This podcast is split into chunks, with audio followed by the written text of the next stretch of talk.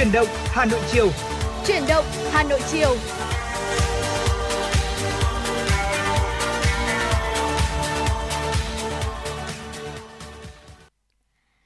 Chào quý vị và các bạn. Quý vị đang đến với chương trình Chuyển động Hà Nội ờ, chiều nay, được phát sóng trên kênh tin tức Hà Nội FM 96 MHz và đồng thời chương trình của chúng tôi cũng đang được phát trực tuyến trên website hanoionline.vn và đồng hành cùng với quý vị thính giả trong 120 phút ngày hôm nay của buổi chiều ngày hôm nay đó chính là Võ Nam và Thu Thảo. Vâng ạ, Võ Nam mến chào buổi chiều quý vị thính giả, một buổi chiều trong một ngày làm việc đầu tiên của một tuần mới. Không biết là quý vị thính giả thì ngày hôm nay trong quá trình làm việc của chúng ta đã như thế nào ạ? Có uh, gặp được những cái điều uh, thuận lợi suôn sẻ không? Với lời chúc sáng nay của chuyển động Hà Nội là chúc quý vị có một tuần mới tràn đầy năng lượng. Ừ. hy vọng rằng là quý vị đã có một ngày khởi đầu rất là tuyệt vời. Uh, và quý vị muốn uh, gửi tặng bạn bè người thân một yêu cầu âm nhạc hay là một lời nhắn gửi yêu thương hãy đừng quên kết nối với chuyển động Hà Nội chiều. Số hotline 024 3773 6688 của chương trình đã sẵn sàng để nhận tin nhắn và phản hồi từ quý vị thính giả Dạ vâng thưa quý vị, ở một lời chúc uh, ngày đầu tuần mới đến từ anh Võ Nam và thưa quý vị ở ngày hôm nay thì uh, theo như Thu Thảo thấy, một ngày đầu tuần khá là đẹp. Mặc dù là trời có nắng, tuy nhiên là nó không quá là nắng gắt khiến chúng ta oi bức hay là khó chịu đâu. Nói chung là đây là một ngày ờ, đầu tuần khá là đẹp, tuyệt vời để quý vị chúng ta có thể sẵn sàng chuẩn bị tinh thần ờ, ở trong một tuần mới thật là nhiều năng lượng và phấn khởi. Và thưa quý vị, ngày hôm nay chuyển động Hà Nội vẫn sẽ như mọi ngày vẫn sẽ tiếp tục truyền tới quý vị thính giả rất nhiều những thông tin hữu ích uh, được cập nhật nóng hổi trong ngày. Bên cạnh đó là những phần nội dung để chia sẻ những thông tin, những kiến thức và những kỹ năng uh, tới quý vị thính giả và không thể thiếu được những giai điệu âm nhạc để chúng ta có thể thư giãn trong buổi chiều ngày hôm nay. Và ngay bây giờ sẽ là một giai điệu âm nhạc đầu tiên xin được gửi tặng tới quý vị. Uh, một bài hát được sáng tác bởi nhạc sĩ Trịnh Công Sơn với phần uh, thể hiện một bản phối mới uh, trẻ hơn, năng lượng hơn đến từ Hà Lê. Xin mời quý vị cùng đến với ca khúc Huế, Sài Gòn, Hà Nội.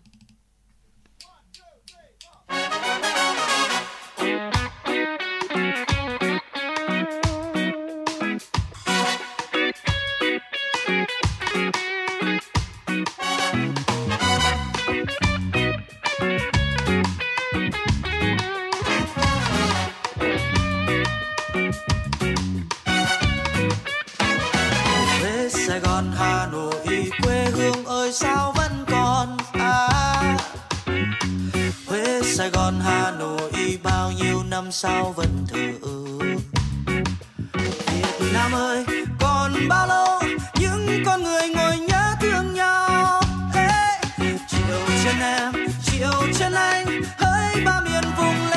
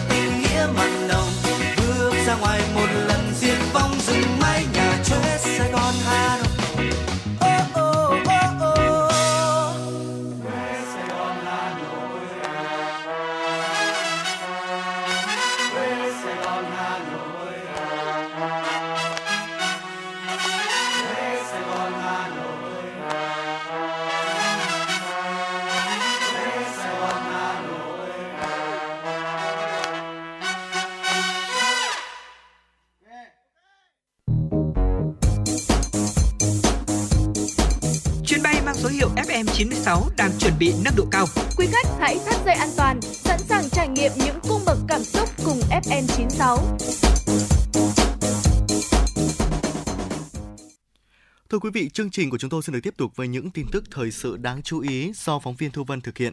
Thưa quý vị, sáng nay, Sở Y tế Hà Nội phối hợp với huyện Mê Linh tổ chức phát động chương trình khám quản lý sức khỏe cho nhân dân trên địa bàn huyện Mê Linh năm 2023. Theo kế hoạch, huyện Mê Linh tổ chức khám lập hồ sơ quản lý sức khỏe cho trên 180.000 người dân, chiếm khoảng 75% dân số huyện, gồm 5 đối tượng được khám và tư vấn quản lý sức khỏe đợt này: trẻ em dưới 5 tuổi, học sinh tiểu học, trung học cơ sở, trung học phổ thông, người cao tuổi, hưu trí, cán bộ công chức viên chức, người lao động trong các cơ quan nhà nước và người dân lao động tự do. Phát biểu tại buổi lễ, phát biểu tại lễ phát động, Thứ trưởng Bộ Y tế Đỗ Xuân Tuyên cho rằng huyện Mê Linh đã đi trước đón đầu trong công tác chăm sóc sức khỏe toàn dân. Sau lần khám này, đề nghị huyện Mê Linh tiếp tục nâng cao công tác chăm sóc sức khỏe cho người dân, nhất là các đối tượng người già, trẻ em, các đối tượng yếu thế, tiến tới 100% người dân trên địa bàn được khám sức khỏe ít nhất một lần một năm. Để chương trình khám chăm sóc sức khỏe nhân dân trên địa bàn huyện Mê Linh đạt hiệu quả cao, Chủ tịch Ủy ban nhân Xin lỗi quý vị, Chủ tịch Hội đồng Nhân dân thành phố Nguyễn Ngọc Tuấn đề nghị huyện Mê Linh tập trung chỉ đạo triển khai thực hiện hiệu quả kế hoạch công tác khám, quản lý, chăm sóc sức khỏe nhân dân, bảo đảm thiết thực ý nghĩa, thu hút đông đảo nhân dân tham gia. Quá trình thực hiện, huyện đánh giá rút kinh nghiệm báo cáo của Ban chỉ đạo chương trình số 08 của Thành ủy, sơ kết Sở Y tế kết quả thực hiện trên cơ sở đó, thành phố sẽ xem xét nhân rộng mô hình này tới các địa phương khác của Hà Nội. Chủ tịch Hội đồng Nhân dân thành phố cũng đề nghị đội ngũ cán bộ, y bác sĩ của các bệnh viện tuyến trung ương, các bệnh viện của Hà Nội phát huy tinh thần y đức người thầy thuốc, phối hợp chặt chẽ với cấp ủy chính quyền huyện Mê Linh tổ chức tốt công tác khám sức khỏe cho nhân dân, tư vấn điều trị kịp thời các trường hợp phát hiện bệnh, cấp ủy Đảng, chính quyền, mặt trận Tổ quốc và các tổ chức chính trị xã hội huyện Mê Linh cần tăng cường công tác thông tin, truyền thông để người dân biết và tham gia chương trình ý nghĩa này, bảo đảm tối đa người dân được thụ hưởng các chính sách của nhà nước về y tế và chăm sóc sức khỏe. Sáng nay, Thành đoàn Hà Nội phối hợp với trường Trung học cơ sở, Trung học phổ thông Nguyễn Siêu tổ chức Ngày hội STEAM cấp thành phố và phát động cuộc thi thử thách công dân khối Trung học cơ sở X Project. Đây là hoạt động kỷ niệm 82 năm ngày thành lập đội thiếu niên tiền phong Hồ Chí Minh, ngày 15 tháng 5 năm 1941, ngày 15 tháng 5 năm 2023. Thực hiện chương trình số 07 của Thành ủy Hà Nội về đẩy mạnh phát triển khoa học công nghệ và đổi mới sáng tạo trên địa bàn thành phố giai đoạn năm 2021-2025. Sự kiện thu hút sự đồng hành và tham dự của đại diện hơn 40 trường trung học cơ sở, trung học phổ thông và hơn 700 học sinh trên địa bàn thành phố Hà Nội. Trong khuôn khổ ngày hội, học sinh trường trung học cơ sở, trung học phổ thông Nguyễn Siêu đã trình diễn các công nghệ do học sinh phát triển làm hình mẫu cho cuộc thi thử thách công dân số khối trung học cơ sở X Project được phát động tới 100% trường trung học cơ sở thuộc 30 quận huyện thị xã trên địa bàn Hà Nội. Đồng thời ra mắt câu lạc bộ khởi nghiệp Nguyễn Siêu, thành viên đầu tiên của mạng lưới câu lạc bộ khởi nghiệp đổi mới sáng tạo và chuyển đổi số thủ đô Hub Network nhằm lan tỏa những giá trị của đổi mới sáng tạo. Theo Phó Bí thư Thành đoàn Hà Nội Trần Quang Hưng, chuyển đổi số đang bao trùm mọi lĩnh vực tại Việt Nam và trên thế giới, trở thành sân chơi bổ ích dành cho học sinh trung học cơ sở, giúp thế hệ trẻ Việt Nam đón đầu, phát triển ngôn ngữ và kỹ năng toàn cầu mới. Anh Trần Quang Hưng kêu gọi các trường trung học cơ sở, trung học phổ thông tích cực tham gia hỗ trợ, thúc đẩy hoạt động khởi nghiệp đổi mới sáng tạo, bởi đây là lứa tuổi nhiều tiềm năng đổi mới sáng tạo và khả năng học hỏi, tích lũy kiến thức nền tảng tốt nhất. Chiều nay, Cục Viễn thông Bộ Thông tin và Truyền thông cho biết tính đến hết ngày hôm qua, các doanh nghiệp viễn thông đã thu hồi hủy hơn 985.000 SIM, chiếm 85,65% trong tổng số thuê bao đã bị khóa hai chiều. Như vậy, kể từ thời điểm ngày 15 tháng 4 sau khi các nhà mạng khóa hai chiều với các thuê bao có thông tin không trùng khớp khớp với cơ sở dữ liệu quốc gia về dân cư, chỉ có khoảng 165.000 thuê bao đến các cửa hàng giao dịch của nhà mạng để chuẩn hóa lại thông tin cá nhân để được mở khóa trở lại. Đại diện Vinaphone cho biết nhà mạng có 301.322 thuê bao bị khóa hai chiều và số thuê bao này bị thu hồi bổ sung vào kho số của nhà mạng. Đại diện nhà mạng Mobifone cho biết, ở thời điểm ngày 15 tháng 4, Mobifone đã khóa hai chiều tổng số 391.903 thuê bao chưa chuẩn hóa thông tin. Tuy nhiên sau một tháng còn khoảng 330.000 thuê bao bị khóa hai chiều và thu hồi về kho số. Theo quy định, sau khi bị khóa hai chiều, khách hàng sẽ không thể tự cập nhật thông tin cá nhân qua trang web ứng dụng của nhà mạng mà phải đến trực tiếp các cửa hàng giao dịch của doanh nghiệp viễn thông để được hỗ trợ mở khóa thuê bao, xác minh thông tin. Khách hàng cần mang theo các giấy tờ tùy thân như căn cước công dân hoặc hộ chiếu. Các nhà mạng duy trì mở cửa hàng giao dịch để hỗ trợ khách hàng đến 21 giờ hàng ngày đến hết ngày hôm nay 15 tháng 5 có 32 đơn vị nghệ thuật với hơn 500 nghệ sĩ tham gia liên hoan các trích đoạn hay nghệ thuật sân khấu toàn quốc năm 2023 diễn ra tại Hà Nam từ ngày 20 tháng 5 đến ngày 1 tháng 6. Đây là thông tin tại cuộc họp báo diễn ra vào sáng nay tại Hà Nam. Liên hoan do Hội nghệ sĩ sân khấu Việt Nam phối hợp với Bộ Văn hóa Thể thao và Du lịch và Ủy ban nhân dân tỉnh Hà Nam tổ chức. Phát biểu tại họp báo, nghệ sĩ nhân dân Trịnh Thúy Mùi, Chủ tịch Hội nghệ sĩ sân khấu Việt Nam, trưởng ban chỉ đạo liên hoan cho biết, Liên hoan các trích đoạn hay nghệ thuật sân khấu toàn quốc năm 2023 là hoạt động nhằm bảo tồn, phát huy các giá trị của nghệ thuật sân khấu, đặc biệt là sân khấu truyền thống trước những tác động mạnh mẽ của cơ chế thị trường. Đây cũng là hoạt động tôn vinh các nghệ sĩ sân khấu ở mọi lứa tuổi đã có nhiều tìm tòi sáng tạo và khát vọng cống hiến trong quá trình lao động nghệ thuật. Đây chính là dịp để các nghệ sĩ thuộc nhiều loại hình nghệ thuật giao lưu, học hỏi, trao đổi kinh nghiệm nhằm sáng tạo ra nhiều trích đoạn vai diễn hay, đáp ứng nhu cầu thưởng thức nghệ thuật ngày càng cao của nhân dân trong thời kỳ hội nhập. Theo nghệ sĩ nhân dân Trịnh Thúy Mùi, nhân dịp này Hội nghệ sĩ sân khấu Việt Nam và các cơ quan quản lý nghệ thuật đánh giá thực trạng đội ngũ nghệ sĩ biểu diễn, từ đó có những giải pháp trong công tác đào tạo bồi dưỡng nguồn nhân lực để tiếp tục thực hiện nghị quyết số 23 NQTU ngày 16 tháng 6 năm 2008 của Bộ Chính trị về tiếp tục xây dựng và phát triển văn học nghệ thuật trong thời kỳ mới. Vâng ạ thưa quý vị và các bạn, vừa rồi là những tin tức thời sự đáng chú ý chúng tôi cập nhật và gửi tới quý vị trong chuyển động Hà Nội chiều ngày hôm nay. Và ngay bây giờ thì à, chia tay với những tin tức, hãy cùng chúng tôi quay trở lại với không gian âm nhạc trước khi đến với những nội dung tiếp theo của chương trình. Ở các khúc nào sẽ được gửi đến quý vị thính giả đây Thu Thảo nhỉ? Dạ vâng thưa quý vị, ở ngay sau đây xin mời quý vị cùng đến với một uh, ca khúc được sáng tác và thể hiện bởi Sơn Tùng MTP, ca khúc muộn rồi mà sao còn. Xin mời quý vị cùng đến với ca khúc này.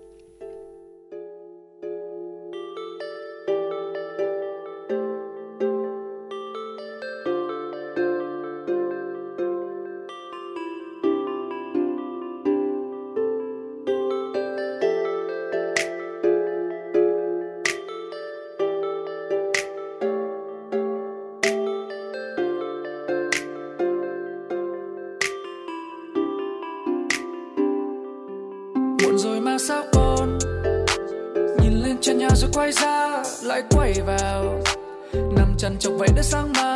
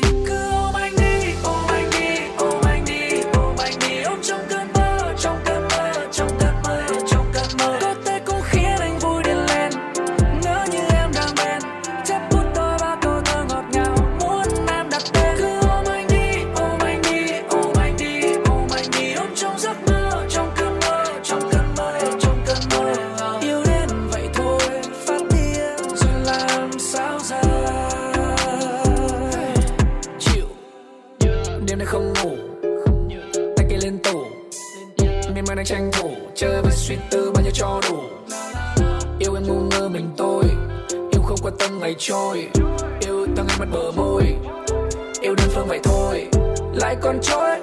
Có tim thể thùng đập lạc lối, liên hồi đừng trách tôi. Miệng cười ngang ngày vậy là chết tôi rồi. Ngày càng nhiều thêm, tình yêu cho em ngày càng nhiều thêm. Muốn nắm đôi bàn tay đôi một lần, du dương chìm sâu trong từng câu ca dịu êm. Những ngôi sao trên cao là người bạn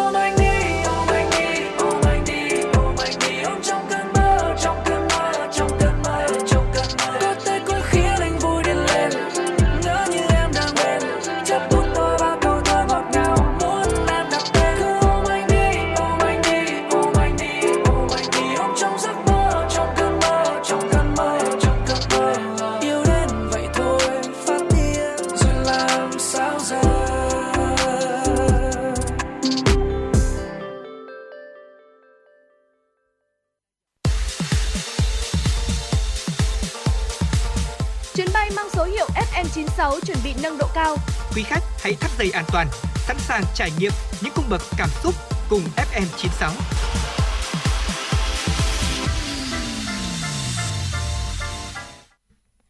Vâng thưa quý vị thính giả, quay trở lại với chuyển động Hà Nội chiều nay. Xin mời quý vị cùng với ờ, chúng tôi đến với phần tiểu mục tiếp theo của chuyển động Hà Nội, Sống khỏe cùng với FM 96 để cùng tìm hiểu về cách phòng bệnh viêm da mổ khi thời tiết nóng nực. Vâng ạ thưa quý vị, mùa hè đến thì cơ thể chúng ta sẽ có cái xu hướng đó là tiết ra nhiều mồ hôi, Ừ. sức đề kháng của da cũng giảm sút là những cái điều mà thuận lợi để cho các chứng bệnh ngoài da phát triển, trong đó có căn bệnh viêm da mổ.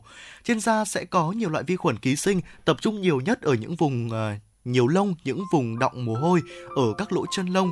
Ở khi mà cơ thể suy yếu, giảm sức đề kháng, vệ sinh kém, ngứa gãi sẽ làm xây sắt da thì các vi khuẩn này tăng sinh, tăng độc tố gây nên bệnh viêm da và sẽ có những cái loại viêm da mủ thì ờ, được chia làm hai nhóm đó là bệnh ờ, do tụ cầu khuẩn và do liên cầu khuẩn gây nên. Vâng thưa quý vị, đầu tiên là viêm da mủ do tụ cầu khuẩn. Thì ờ, tụ cầu khuẩn sẽ thường gây tổn thương ở nang lông và có những thể bệnh chính như sau. Đầu tiên đó chính là viêm nang lông nông và sâu. Biểu hiện ban đầu lỗ chân lông hơi sưng đỏ và sau đó sẽ thành những mụn mủ nhỏ như là đầu đinh ghim này, ở quanh chân lông sẽ có quầng đỏ. Vài ngày sau mụn mủ khô đi và để lại vảy tiết màu nâu, sau cùng vảy bong đi và không để lại sẹo. Vị trí hay gặp sẽ là ở nách, ở ở đầu và ở râu. Mùa hè đến thì có thể chúng ta sẽ ra rất nhiều mồ hôi. Ờ, đồng nghĩa với việc là sức đề kháng của da cũng sẽ giảm sút đi rất là nhiều. Đó là điều kiện thuận lợi cho các chứng bệnh ngoài da phát triển và trong đó có bệnh viêm da mổ. Mùa hè đến thì ờ, khi bị viêm năng lông sâu, tổn thương lan sâu hơn dưới da sẽ làm ảnh hưởng rất là lớn đến sức khỏe cũng như là làn da của mình.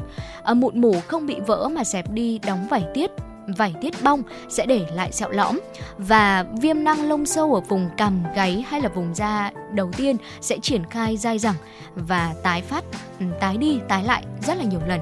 Tiếp theo nữa đó chính là nhọt và đây cũng chính là một tình trạng của viêm năng lông. à, nếu như mà nhọt nó to, số lượng nhiều có thể kèm theo sốt hay là bạch hạch huyết sưng đau. Nặng hơn sẽ là quanh nhọt tím có nhiều mủ, à, ờ, nhiều ngòi khi vỡ, mủ thoát ra ngoài qua các lỗ chân lông, lỗ chỗ như là tổ ong. Ở sau khỏi thì sẽ để lại sẹo rất là xấu, thường tổn da đau nhức rất nhiều. Bệnh sẽ thường tiến triển dai dẳng hay tái phát và nhất là về mùa hè. Cho nên quý vị ờ, chúng ta cũng sẽ cần phải lưu ý về một số những biểu hiện của viêm da mủ do tụ cầu khuẩn mà Thu Thảo vừa chia sẻ bên trên. Vâng ạ, bên cạnh ờ, viêm da mủ do tụ cầu khuẩn thì viêm da mủ do liên cầu khuẩn cũng là một cái căn bệnh mà quý vị nên lưu ý. Ừ. À, có những cái dạng như thế này ạ, đó là chốc lây. Đó là cái hiện tượng ờ, do tụ cầu khuẩn và liên cầu khuẩn phối hợp gây bệnh.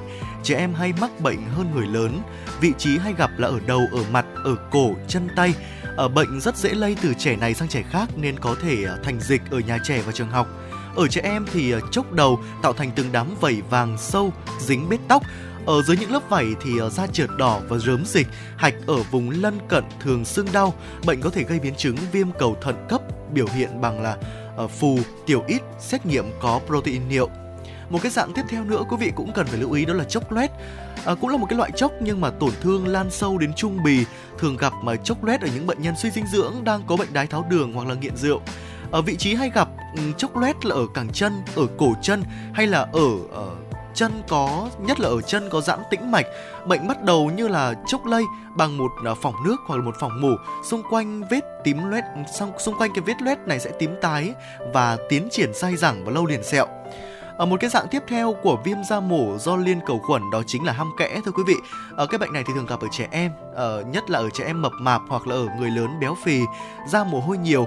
Hăm kẽ thường thấy ở nếp cổ, ở kẽ bẹn, kẽ mông, kẽ sau tai rốn. Thông thường là các đám đỏ, chợt, rớm dịch, phía ngoài sẽ có viền uh, dóc da mỏng và sẽ cảm thấy đau rát.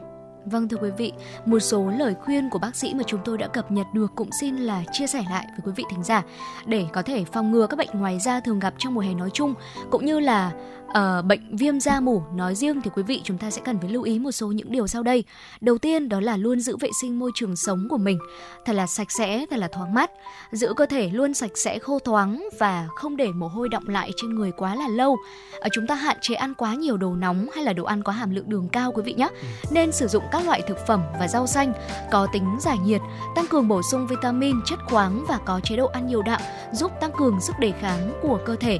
À, về một số những loại thực phẩm cũng như là rau xanh có tính giải nhiệt thì quý vị có thể lên Google vào những ờ, trang sức khỏe uy tín như là uh, của Bộ Y tế, trang sức khỏe đời sống để có thể cập nhật một số loại rau như thế này để ờ, bổ sung vào thực đơn của gia đình. Bên cạnh đó thì cần phải uống đủ nước các loại ngay cả khi mà chúng ta cảm thấy không khát, à, tránh cào xước vùng da bị viêm, không tự ý nặn mụn nhọt, mặc quần áo rộng rãi, thoáng mát, thấm mồ hôi và đặc biệt là khi mà quý vị gặp phải một số những tình trạng bệnh mà chúng tôi vừa chia sẻ ở bên trên đó thưa quý vị thì chúng ta không tự ý dùng thuốc kháng sinh, thuốc bôi, dán cao hay là đắp một số những ờ, loại lá được người ngoài chỉ khi mà chưa có sự ờ, tư vấn cũng như là đồng ý của các bác sĩ chuyên khoa đặc biệt là chuyên khoa về da liễu quý vị nhé. Vâng ạ thưa quý vị, vừa rồi là những tin tức thời sự đáng chú ý mà chúng tôi cập nhật và gửi tới quý vị trong chuyển động Hà Nội trong buổi chiều ngày hôm nay. Và những tin tức vẫn sẽ được chúng tôi, những nội dung vẫn được chúng tôi liên tục cập nhật ở phần sau của chương trình. Bây giờ thì chia tay với à, tiểu mục à, Sống khỏe cùng FM96 chúng ta cùng nhau quay trở lại dòng chảy tin tức với những tin tức thời sự đáng chú ý do biên tập viên Thu Vân thực hiện. Vâng thưa quý vị, tiền gửi không kỳ hạn đang có xu hướng giảm gây áp lực không nhỏ lên các ngân hàng trong bối cảnh lãi suất cho vay liên tục giảm nhằm hỗ trợ doanh nghiệp và người dân. Với lãi suất gần như là bằng không, tiền gửi thanh toán hay tiền gửi không kỳ hạn hay còn gọi là CASA luôn là một cấu phần quan trọng trong huy động vốn bởi nó tạo ra các nguồn vốn giá rẻ, giúp ngân hàng giảm chi phí đầu vào và tăng hiệu quả kinh doanh. Tuy nhiên là dòng vốn rẻ này đang có xu hướng giảm. Báo cáo kết quả kinh doanh quý 1 phản ánh sự sụt giảm của tiền gửi không kỳ hạn tại 27 trên 28 ngân hàng niêm yết. Đây không phải là quý đầu tiên mà CASA suy giảm, lãnh đạo một ngân hàng cho hay, do bối cảnh kinh tế khó khăn, cơ hội đầu tư ít đi. Trong khi lãi suất tiền gửi tiết kiệm có kỳ hạn từ cuối năm 2022 cho đến đầu quý 1 năm 2023 lại tăng cao khiến cho khách hàng có xu hướng chuyển tiền từ tài khoản vãng lai vào tiền gửi có kỳ hạn để hưởng các mức lãi suất tăng này. Tuy nhiên là theo công ty chứng khoán SSI, tỷ lệ của CASA được dự báo sẽ chỉ ảnh hưởng trong ngắn hạn và sẽ sớm hồi phục trong thời gian tới. Công ty chứng khoán Joanta Việt Nam dự báo Tăng trưởng tiền gửi không kỳ hạn vẫn ở mức thấp trong nửa đầu năm 2023 và sẽ được cải thiện hơn khi mà lãi suất huy động dần hạ nhiệt trong nửa cuối năm nay. Theo thanh tra Sở Y tế Hà Nội, phòng khám đa khoa Thiện Hòa ở số 73 Trần Duy Hưng Cầu Giấy có 5 hành vi vi phạm quy định khám chữa bệnh và quảng cáo. Thanh tra Sở Y tế Hà Nội đã ra quyết định xử phạt vi phạm hành chính công ty cổ phần đầu tư Tân Thiên Hòa và đình chỉ hoạt động của phòng khám đa khoa Thiện Hòa trực thuộc công ty, địa chỉ tại 73 đường Trần Duy Hưng, phường Trung Hòa, quận Cầu Giấy. Có 5 hành vi vi phạm đã được thanh tra Sở Y tế Hà Nội kết luận. Thứ nhất là người hành nghề không đăng ký hành nghề khám bệnh chữa bệnh theo quy định của pháp luật. Thứ hai là phòng khám sử dụng người hành nghề không có chứng chỉ hành nghề khám bệnh chữa bệnh. Thứ ba là sổ y bạ cấp cho người bệnh điều trị ngoại trú không ghi đầy đủ thông tin cá nhân của người bệnh, tình trạng sức khỏe, chẩn đoán bệnh tật.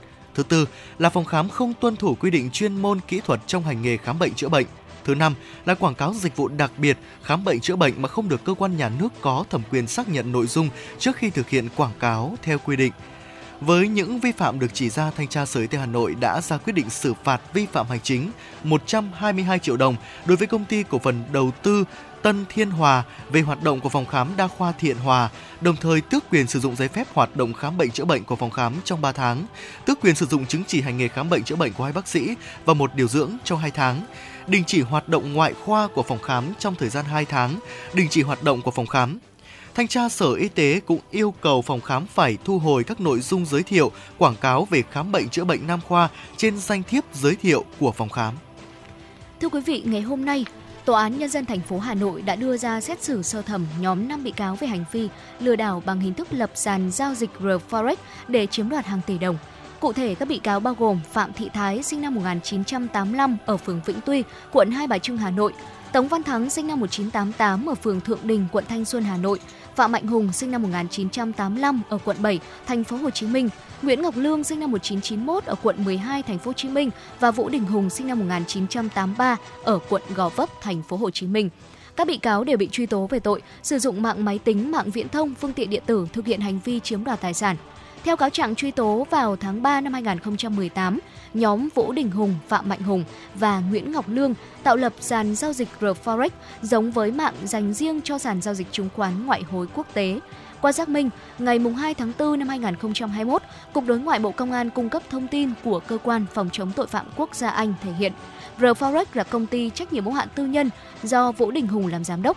Ngoài ra, Vũ Đình Hùng Mạnh Hùng Ờ, cùng một số cá nhân khác tạo lập, vận hành sàn forex trên các website khác, ví dụ như là vistaforex.com hay là exswiss.com. Cơ quan điều tra đã tìm khách hàng bị chiếm đoạt tiền trên các sàn giao dịch trên, thế nhưng đến nay vẫn chưa xác định được ai là bị hại.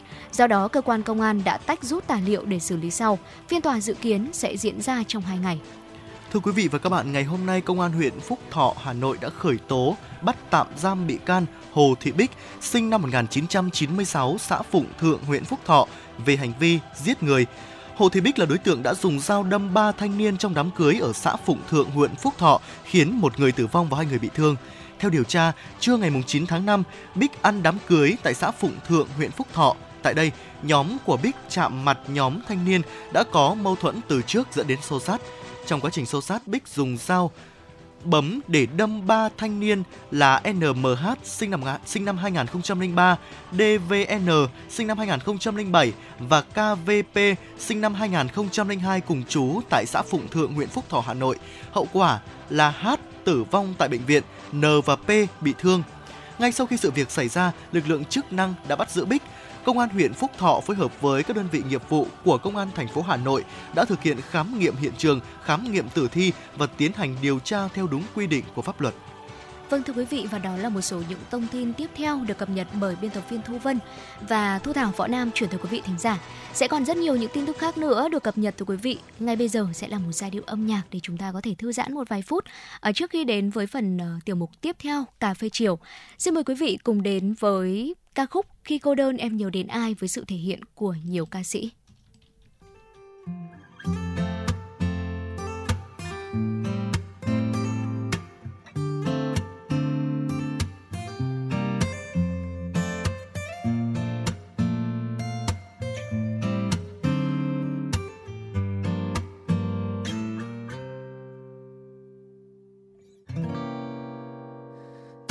mưa long xôn xao để mong mơ trong em bay cao. Em đâu biết tình này ra sao. Phố xa thêm tháng dáng ai về, mơ lúc vai kề. Vẫn thấy miên man từng đêm những cơn mê. Nhẹ nhàng ru trong đêm thâu, lung linh cơn mưa ngâu. Mưa rơi mãi, làm gì giọt sâu hỡi trái tim cô đơn lạc loài, hãy nở nụ cười. Để thấy quanh em tình yêu vẫn có đôi. Đặt bàn tay lên khóe môi, chiếc hôn bông xa vời. Đêm vẫn lạnh lùng, dù qua phố đông. Người yêu ơi, em biết không? Vẫn say đắm trong lòng. Dù thời gian trôi xa, tình vẫn trao người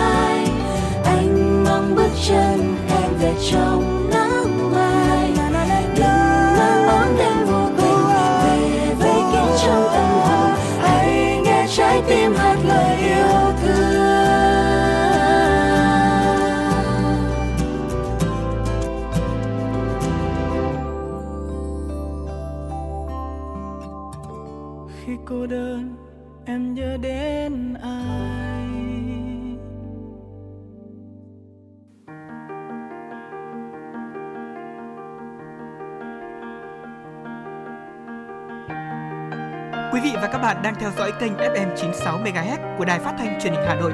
Hãy giữ sóng và tương tác với chúng tôi theo số điện thoại 024 3773 6688. FM 96 đồng hành trên mọi nẻo đường. Vâng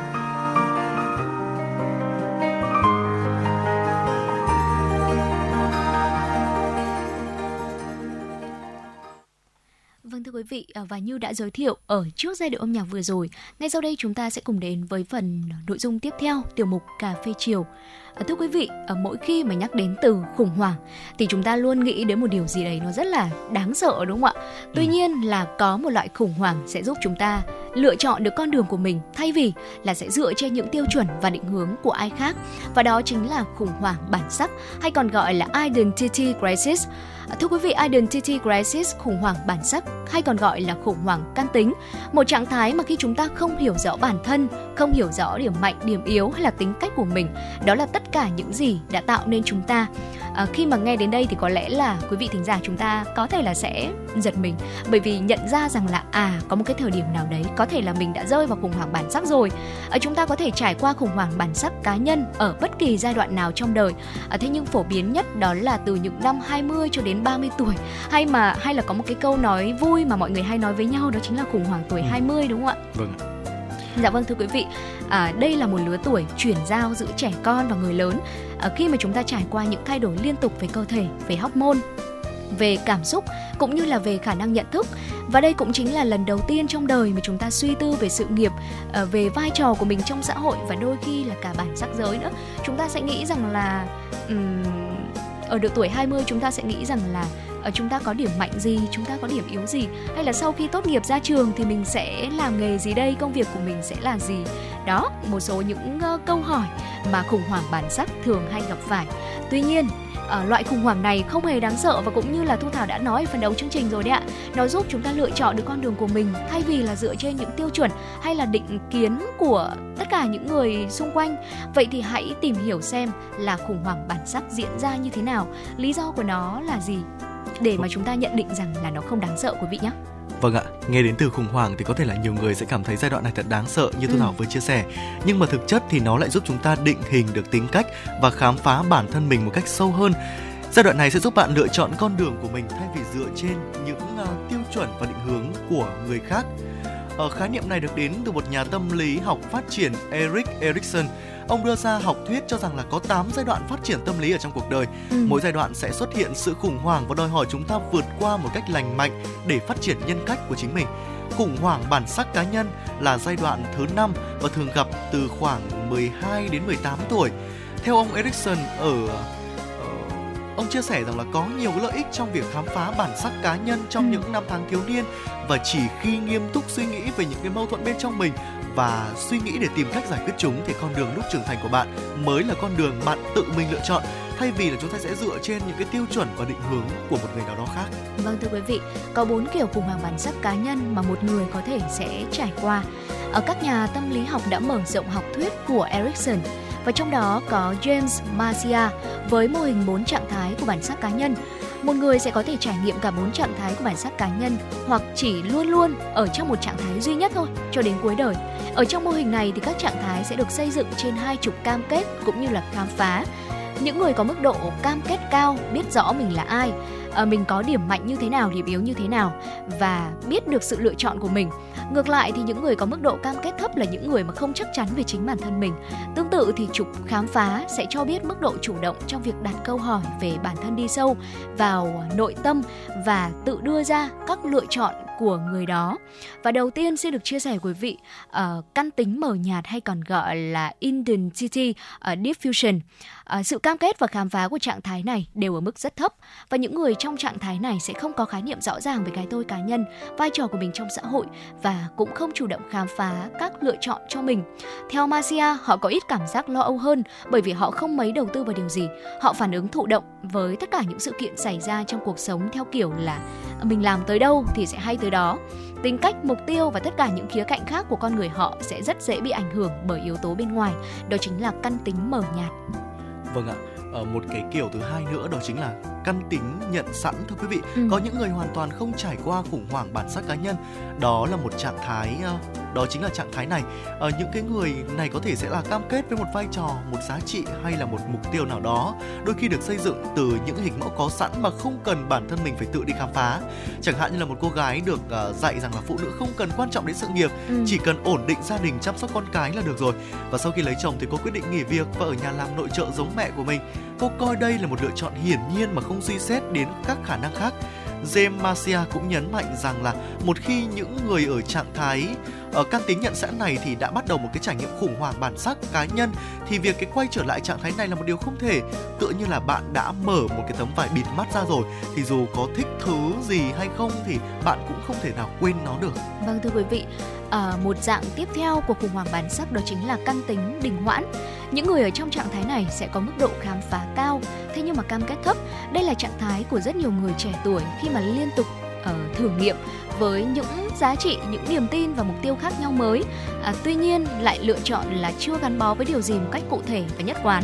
Nhiều người bị đánh giá là lông bông bởi vì chưa đạt được sự ổn định mà xã hội trông đợi à, khi mà họ đã đến một độ tuổi nhất định rồi. Tuy nhiên là sự đình hoãn này đôi khi sẽ là cần thiết để một người khám phá đủ sâu sắc hơn về chính bản thân họ trước khi mà họ sẽ đưa ra quyết định là đâu mới là kim chỉ nam để dẫn lối cho chính cuộc đời của họ. Dạ vâng ạ. Ngoài ra thì một cái dạng nữa, cái dạng thứ tư đó chính là căn tính đạt thành. Ừ. Ở đây là một cái trạng thái lý tưởng nhất đối với cái mức độ cam kết và khám phá đều cao. Người đạt được trạng thái này đã biết được cái giá trị này, biết được cái uh, niềm tin của bản thân mình và quan trọng nhất đối với mình và xác định được uh, mục tiêu phù hợp với những cái giá trị ấy và những cái thành quả này có được nhờ một quá trình chủ động khám phá bản thân và trải nghiệm nhiều lựa chọn khác nhau. Ngoài ra thì quý vị uh, thân mến, đó là bốn những uh, bốn cái uh, gọi là bốn cái trạng thái của bản sắc cá nhân Ừ. uh, mà chúng tôi vừa mới chia sẻ với quý vị. Uh, có những cái kiểu khủng hoảng bản sắc cá nhân một người có thể trải qua ở trong cái cuộc đời của mình ở những cái giai đoạn khác nhau. Ờ, thực sự thì cái căn cái cái bản sắc cá cái khủng hoảng bản sắc cá nhân này nó thực sự không đáng sợ mà ngược lại thì võ nam thấy rằng nó còn giúp bản thân mình có thể nhận ra được ờ, ờ, những cái chiều sâu bên trong mình và từ đó Ừ. có một cái hướng phát triển ờ, tốt nhất cho bản thân đúng không ạ?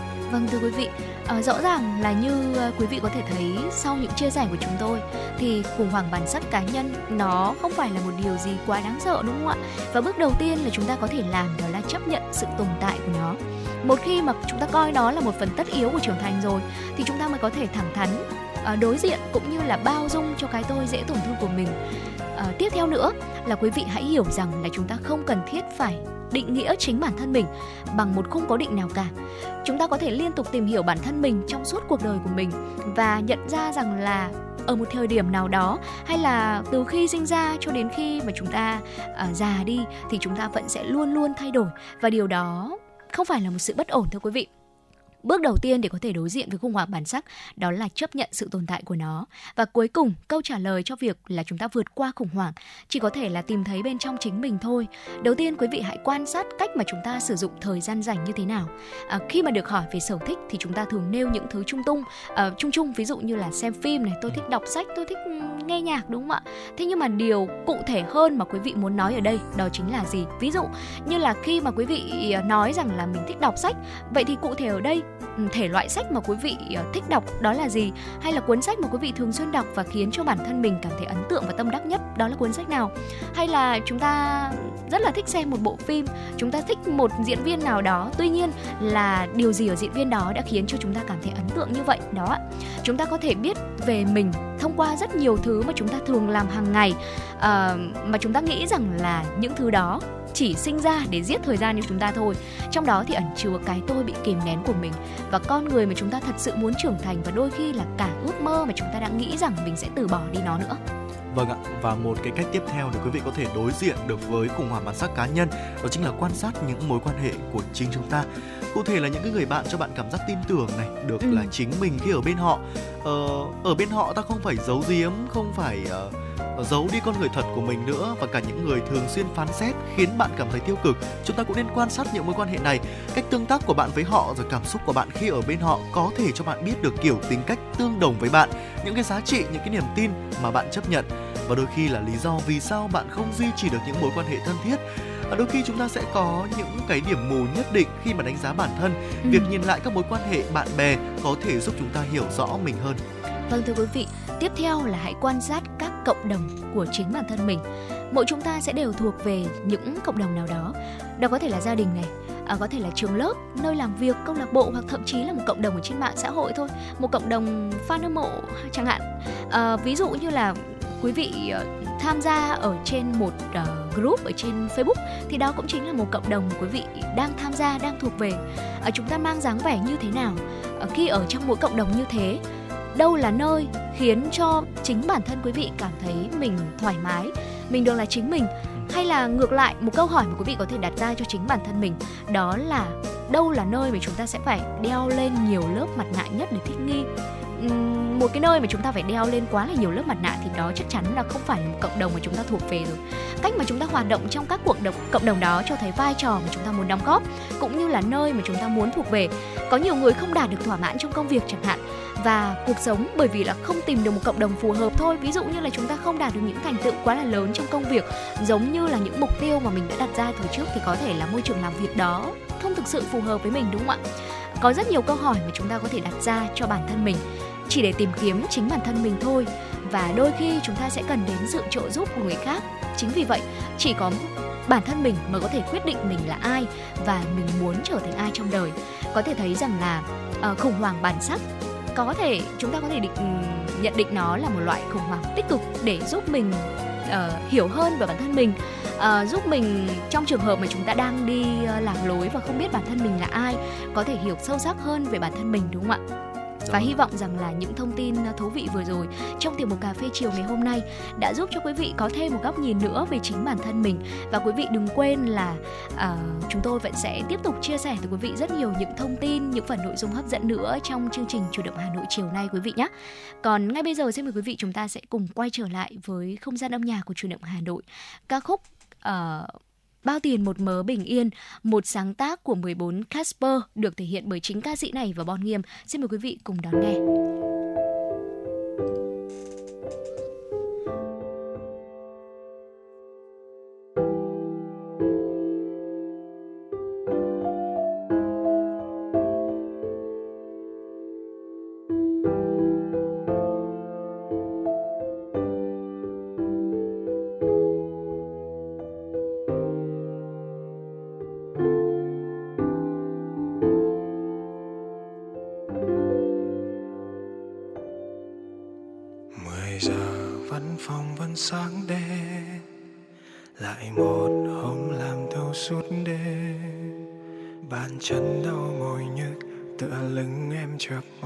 Dặn lòng vì cuộc sống em đẹp.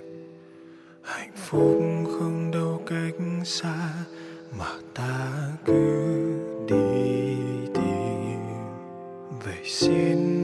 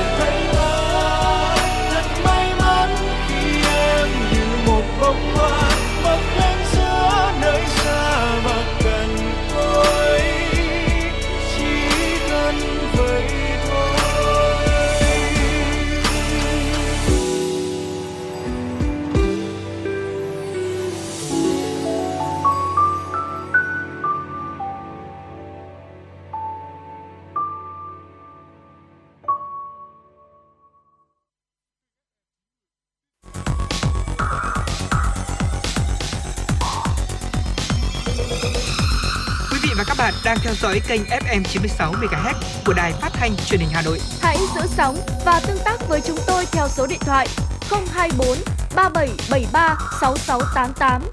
FM 96 đồng hành trên mọi nẻo đường. Thưa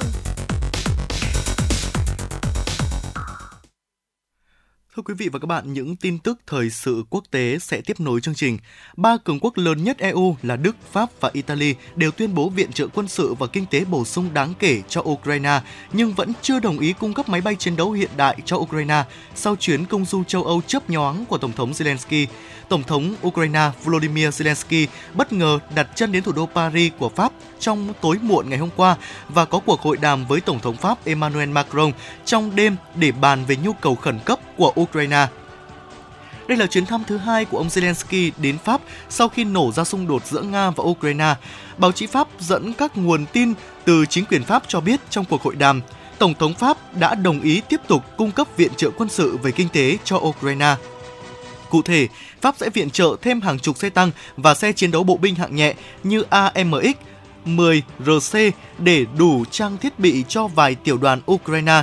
Ngoài ra, Pháp cũng sẽ hỗ trợ Ukraine bảo trì các khẩu pháo tự hành CESA mà Pháp đã cung cấp cho quân đội Ukraine từ năm ngoái, đồng thời đào tạo cho khoảng 2.000 binh sĩ Ukraine trên đất Pháp trong năm 2023 hay phối hợp với Ba Lan đào tạo 4.000 binh sĩ Ukraine trên đất Ba Lan. Tuy nhiên, đối với yêu cầu cung cấp máy bay chiến đấu hiện đại, Pháp hiện vẫn giữ quan điểm thận trọng cho rằng việc thảo luận về vấn đề này vẫn là quá sớm do có quá nhiều vướng mắc trong việc đào tạo phi công. Tổng thống Pháp Emmanuel Macron ngày hôm nay sẽ gặp gỡ hơn 200 lãnh đạo của các tập đoàn đa quốc gia nước ngoài tại cung điện Versailles trong khuôn khổ sự kiện Hãy chọn nước Pháp lần thứ 6, được đánh dấu bằng số tiền đầu tư kỷ lục 13 tỷ euro. Hãy chọn nước Pháp đã trở thành một sự kiện không thể bỏ qua trong chương trình nghị sự của các nhà đầu tư quốc tế trong những năm gần đây.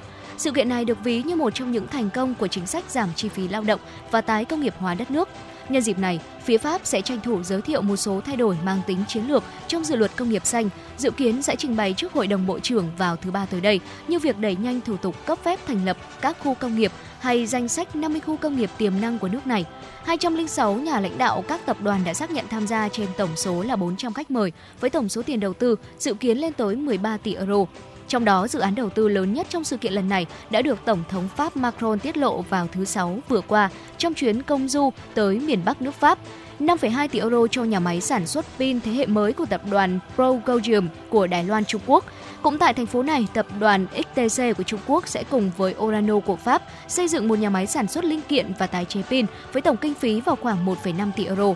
Tính đến thời điểm này, sự kiện Hãy chọn nước Pháp lần thứ 6 đã công bố 28 dự án và hứa hẹn sẽ tạo ra khoảng 8.000 việc làm. Chính phủ Tây Ban Nha mới đây đã công bố quỹ cứu trợ khẩn cấp trị giá 2,2 tỷ euro để ứng phó với tình trạng hạn hán nghiêm trọng đang diễn ra tại nước này. 1,4 tỷ euro trong quỹ trên sẽ được dùng để xây dựng cơ sở hạ tầng mới như các nhà máy khử mặn nước biển nhằm tăng lượng nước ngọt có thể sử dụng. 784 triệu euro sẽ được dùng để hỗ trợ người nông dân và người chăn nuôi gia súc ứng phó với tình trạng thiếu mưa làm ảnh hưởng đến mùa màng và đẩy chi phí thức ăn chăn nuôi tăng cao. Dự trữ nước của Tây Ban Nha đang thấp hơn 50% công suất, con số này thậm chí chỉ là 25% tại hai khu vực bị ảnh hưởng nặng nề nhất là Andalusia ở miền Nam và Catalonia ở Đông Bắc. Đến đầu năm nay, Tây Ban Nha đã chứng kiến tình trạng khô hạn nhất kể từ khi nhận các thông số này vào năm 1961. Thưa quý vị, vaccine COVID-19 công nghệ mRNA phát triển trong nước đầu tiên mới đây đã được chính thức đưa vào sử dụng ở Trung Quốc. Các công dân ở thành phố Thạch Gia Trang, tỉnh Hà Bắc, miền Bắc Trung Quốc đã trở thành những người đầu tiên tiêm vaccine COVID-19 mRNA do nhà sản xuất địa phương CSPC phát triển. Theo Nhật báo Hà Bắc, vaccine này được tiêm tại Trung tâm chăm sóc sức khỏe cộng đồng Đào Viên của Thạch Gia Trang vào ngày 13 tháng 5 vừa qua. Theo phương án tiêm chủng COVID-19 mới nhất do cơ chế phối hợp phòng chống dịch của Quốc vụ Viện Trung Quốc công bố, vaccine tiểu đơn vị protein có tên là SCTV-01E do Sinocelltech phát triển và vaccine mRNA của CSPC được khuyến nghị ưu tiên sử dụng để tiêm liều tăng cường chủng ngừa COVID-19. Và thưa quý vị, đó là một số những tin tức quốc tế được cập nhật bởi biên tập viên Thu Vân. Và thông tin vừa rồi cũng đã kết thúc chùm tin được cập nhật từ quý vị trong à, khung giờ đầu tiên của chuyển động Hà Nội chiều nay. Và trước khi đến với khung giờ thứ hai với rất nhiều những tin tức khác, xin mời quý vị chúng ta cùng quay trở lại với không gian âm nhạc của chuyển động Hà Nội. Xin mời quý vị cùng đến với một bản tình ca được thể hiện bởi ca sĩ Dương Hoàng Yến và Vũ Hà Anh, bản tình ca Ngày nắng.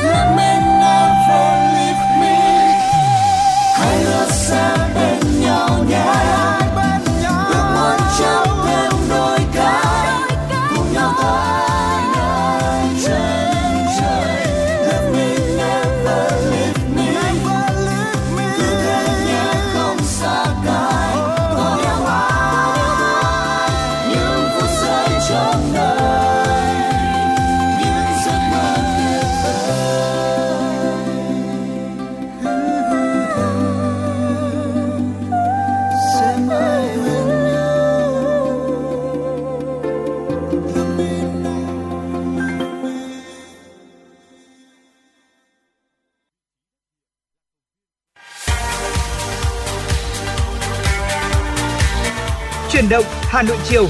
Chuyển động Hà Nội chiều.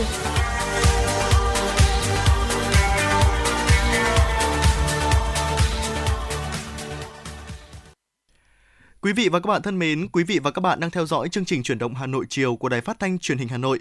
Chương trình đã được phát trực tiếp trên sóng FM 96 MHz, đồng thời chương trình cũng đang được phát trực tuyến trên trang web hanoionline.vn. Hãy tương tác cùng với chúng tôi qua số điện thoại nóng của chương trình 024 3773 6688. Và bây giờ là những tin tức mà chúng tôi vừa cập nhật.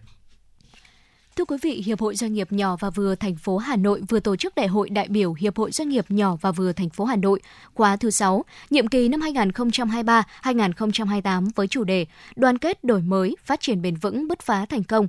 Phát biểu khai mạc, Ông Mạc Quốc Anh, Phó Chủ tịch kiêm Tổng Thư ký Hanoi Sme cho biết, với mục tiêu liên kết tạo sức mạnh qua 28 năm hình thành và phát triển, Hiệp hội Doanh nghiệp nhỏ và vừa thành phố Hà Nội đã khẳng định là cầu nối cho sự hợp tác kinh tế giữa các doanh nghiệp, giúp đẩy mạnh kinh doanh và năng lực cạnh tranh trong nền kinh tế hội nhập và phát triển trong nhiệm kỳ qua. Phát biểu chỉ đạo tại đại hội, Phó Chủ tịch Ủy ban nhân dân thành phố Hà Nội Nguyễn Mạnh Quyền nhấn mạnh, với sứ mệnh quan trọng là cánh tay nối dài của chính quyền thành phố, Hiệp hội Doanh nghiệp nhỏ và vừa thành phố Hà Nội là cầu nối gắn kết các doanh nghiệp hội viên, là cầu nối tổng hợp phản ánh các khó khăn kiến nghị, đề xuất đồng thời trực tiếp triển khai các hoạt động hỗ trợ doanh nghiệp nhấn mạnh thông điệp thành phố Hà Nội luôn kiên định, kiên trì thực hiện mục tiêu đồng hành cùng doanh nghiệp và phát triển kinh tế tư nhân trở thành một động lực quan trọng của kinh tế thủ đô.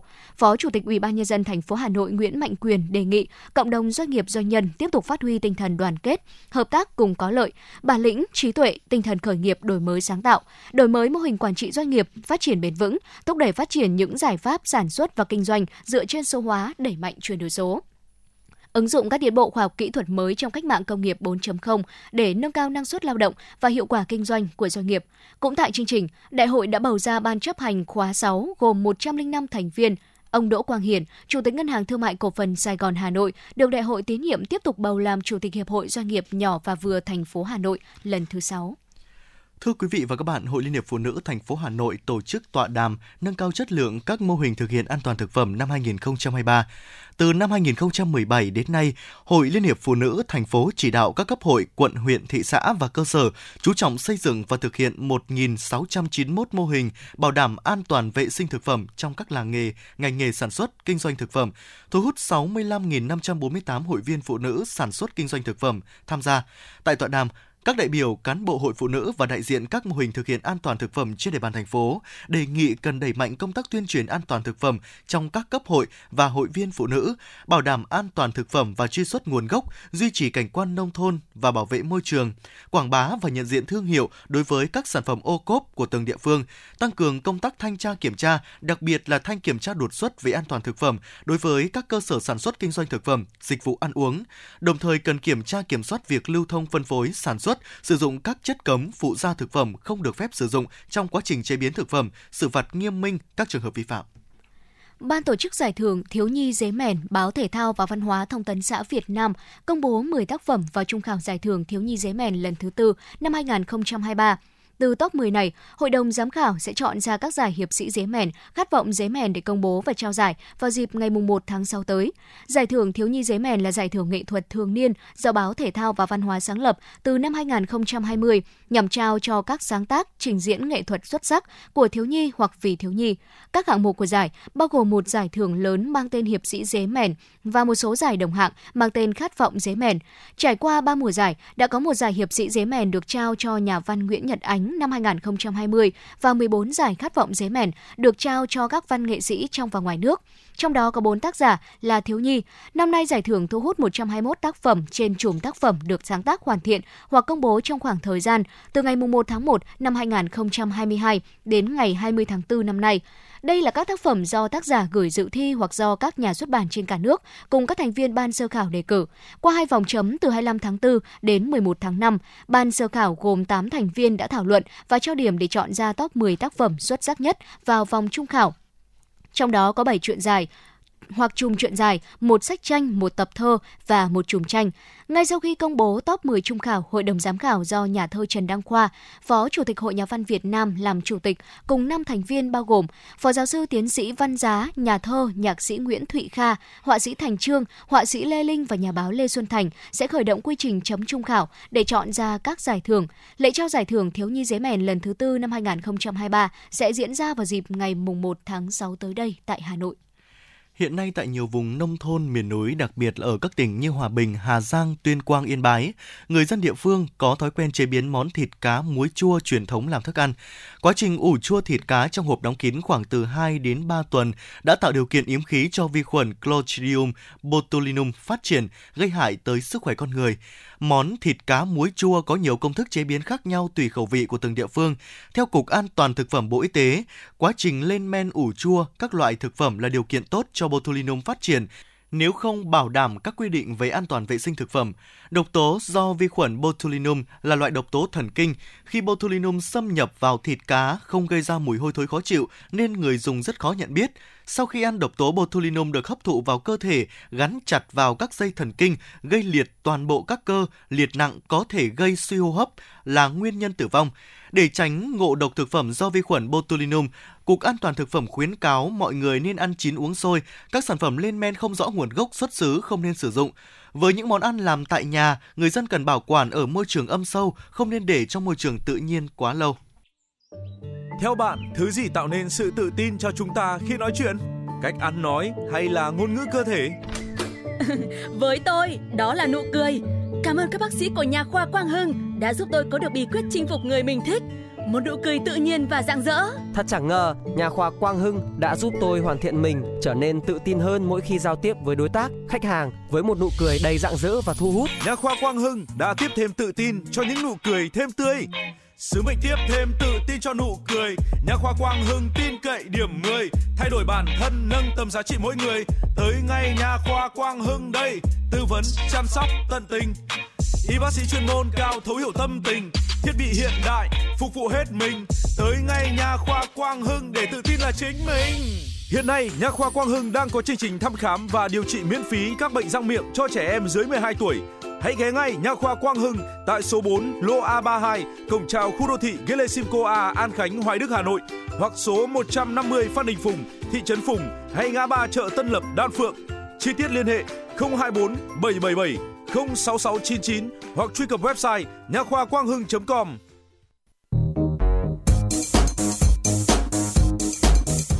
mang số hiệu FM96 đang chuẩn bị nâng độ cao. Quý khách hãy thắt dây an toàn, sẵn sàng trải nghiệm những cung bậc cảm xúc cùng FN96.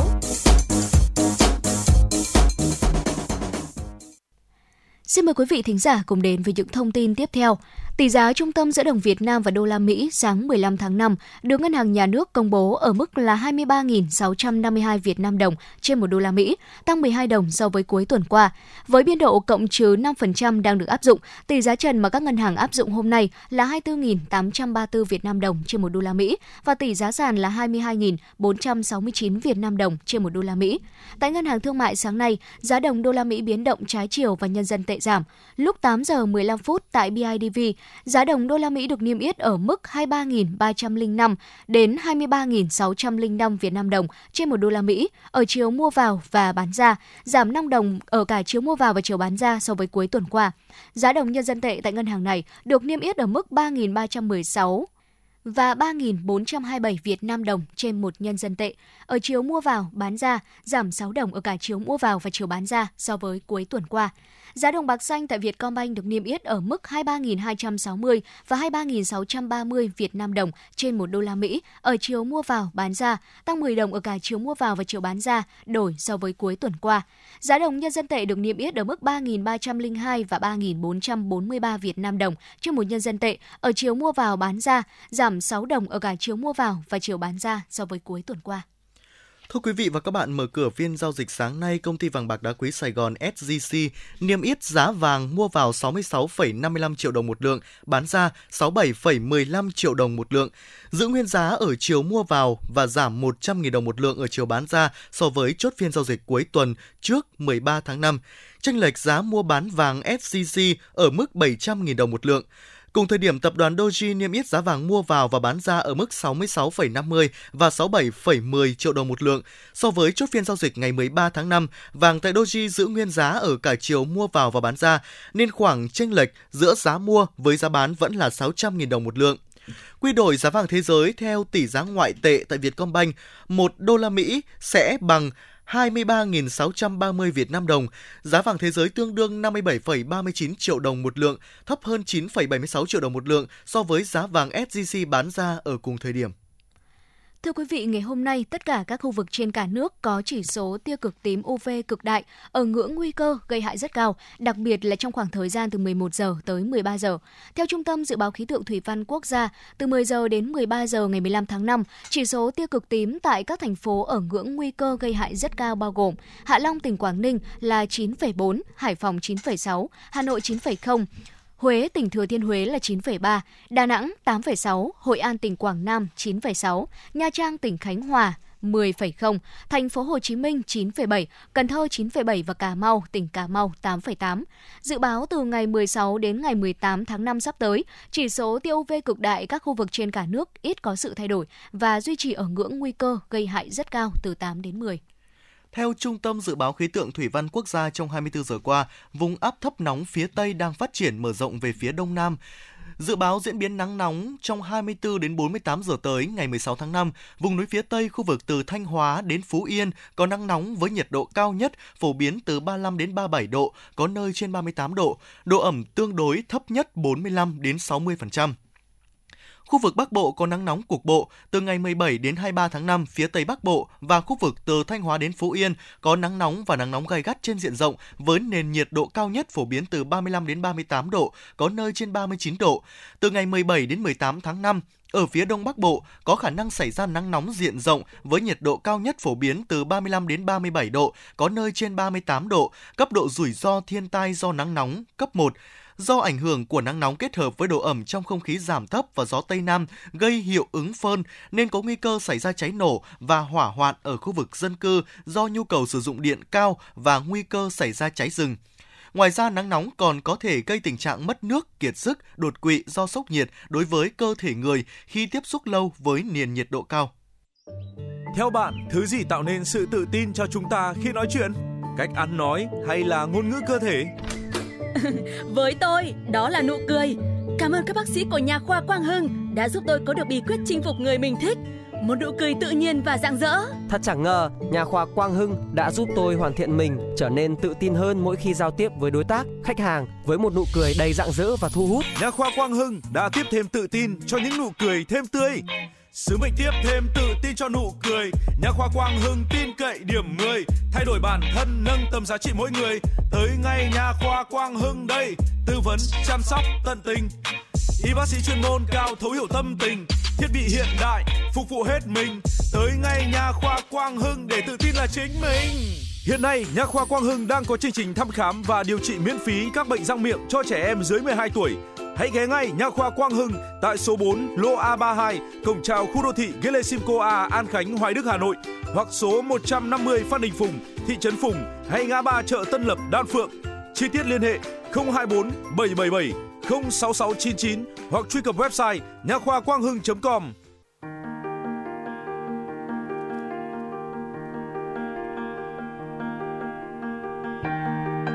Quý vị và các bạn đang theo dõi kênh FM 96 MHz của Đài Phát thanh Truyền hình Hà Nội. Hãy giữ sóng và tương tác với chúng tôi theo số điện thoại 024 3773 6688. FM 96 đồng hành trên mọi nẻo đường. Thưa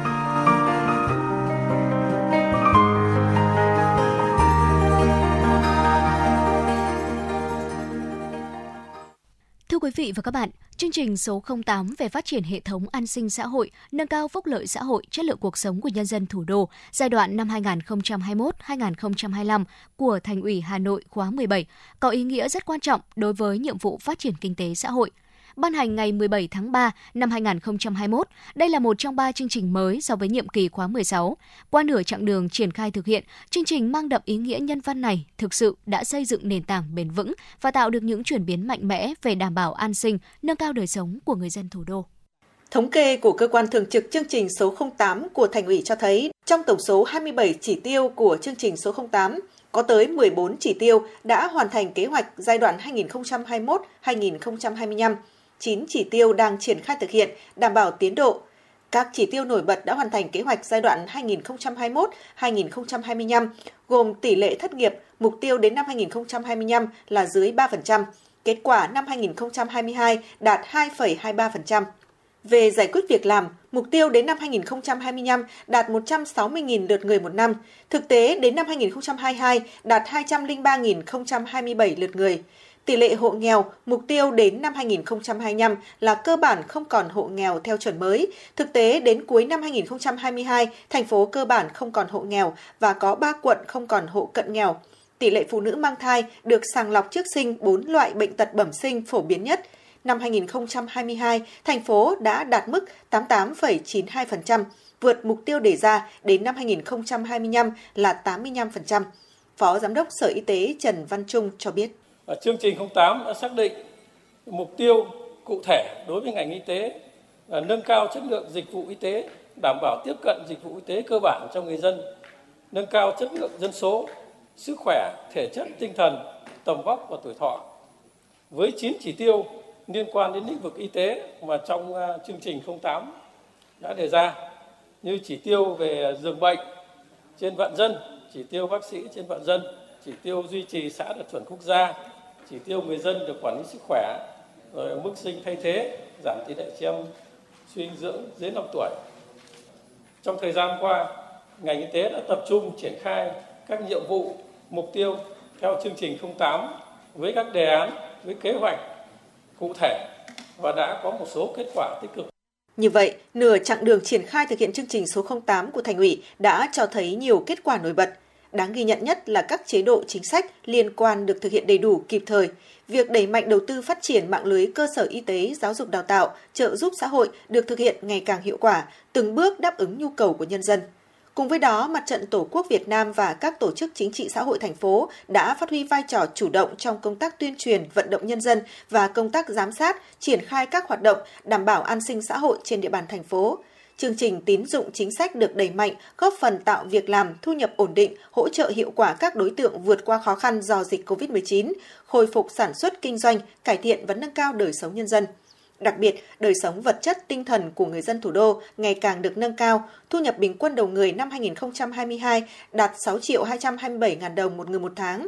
Thành phố đã quan tâm đầu tư cơ sở hạ tầng khu vực nông thôn, phát triển kinh tế xã hội vùng đồng bào dân tộc thiểu số miền núi, Tính ưu việt và nhân văn của chương trình số 08 của Thành ủy còn được thể hiện qua các dịp lễ Tết khi nhiều người khó khăn được quan tâm, hỗ trợ cả về vật chất và tinh thần, góp phần giúp họ vươn lên ổn định cuộc sống. Chủ tịch Hội đồng Nhân dân thành phố Nguyễn Ngọc Tuấn nhận định. Thưa các đồng chí, trong những năm qua, Thành ủy, Hội đồng Nhân dân, Ủy ban Nhân dân, Ủy ban Mặt trận Tổ quốc và các cấp các ngành của thành phố rất quan tâm tập trung lãnh đạo chỉ đạo, thực hiện tốt công tác an sinh xã hội, phúc lợi xã hội, nâng cao chất lượng cuộc sống của nhân dân. Thành phố xác định đây là nhiệm vụ trọng tâm là yêu cầu cấp thiết để đảm bảo sự bền vững, tiến bộ công bằng xã hội thể hiện truyền thống nhân ái cao đẹp của dân tộc ta. Xuất phát từ ý nghĩa đó, Thành ủy khóa 17 đã ban hành 10 chương trình công tác, trong đó có chương trình 08 về phát triển hệ thống an sinh xã hội, nâng cao phúc lợi xã hội, chất lượng cuộc sống nhân dân thủ đô giai đoạn 2021-2025 với 27 chỉ tiêu, 12 nhiệm vụ và 5 nhóm nhiệm vụ giải pháp trọng tâm có ý nghĩa nhân văn sâu sắc liên quan trực tiếp đến cuộc sống nhân dân thủ đô. Có được những kết quả ấn tượng từ chương trình 08 chính là nhờ việc nâng cao tinh thần trách nhiệm, tính chủ động sáng tạo của các cấp các ngành địa phương của thành phố trong tổ chức thực hiện chương trình. Cùng với đó là việc ưu tiên nguồn lực đẩy mạnh xã hội hóa, khuyến khích sự tham gia, đồng hành, ủng hộ của người dân. Những kết quả đã đạt được qua nửa nhiệm kỳ qua sẽ là tiền đề quan trọng để thành phố hoàn thành các mục tiêu, nhiệm vụ của cả nhiệm kỳ đã đề ra trong chương trình số 08 của Thành ủy. Kỷ niệm 133 năm ngày sinh Chủ tịch Hồ Chí Minh, chương trình chính luận nghệ thuật đặc biệt mang tên Bài ca dân Bác sẽ tái hiện lại hành trình đi tìm đường cứu nước của Chủ tịch Hồ Chí Minh bằng ngôn ngữ nghệ thuật âm nhạc và sức lan tỏa của công nghệ truyền hình. Chương trình nghệ thuật chính luận Bài ca dân Bác sẽ thể hiện con đường mà Bác đã đi qua bằng các điểm cầu truyền hình mang ý nghĩa lịch sử như Bắc Bó, Cao Bằng, Nắp Đàn, Nghệ An và Cung Hữu nghị Việt Xô cùng khu di tích lịch sử Phủ Chủ tịch trực tiếp lúc 20 giờ ngày 17 tháng 5 năm 2023 trên sóng phát thanh truyền hình và các nền tảng số của Đài Phát thanh Truyền hình Hà Nội. Mời quý vị và các bạn đón xem. Êm đềm hơn những dòng sông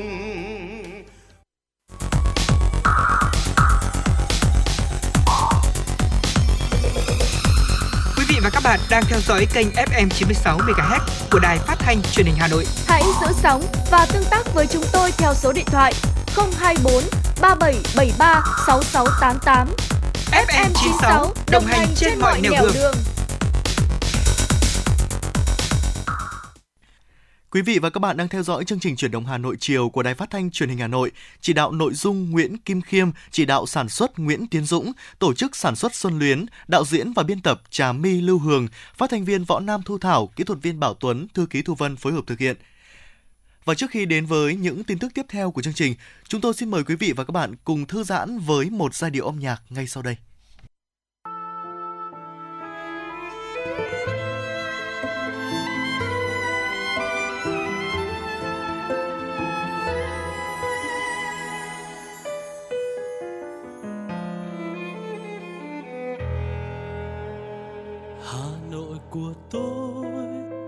Mỗi khi đông về gió xe lạnh.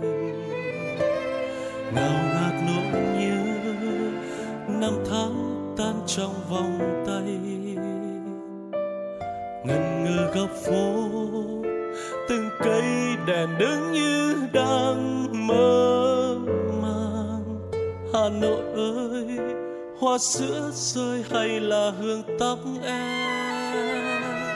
Hà Nội của tôi khi thu về lá rơi vàng sao sắc trong nắng yêu dấu kín con đường xưa. Để trong môi mắt để ai lặng đứng yên trong nắng lòng. Hà Nội ơi, nguyện yêu mãi mãi yêu suốt đời. Yêu từng giọt sương.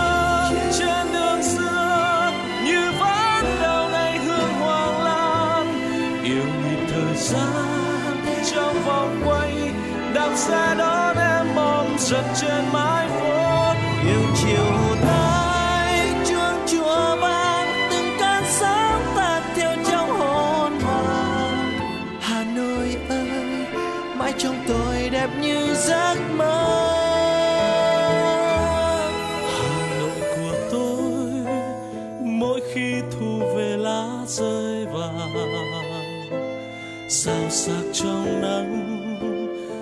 dấu kín con đường xưa.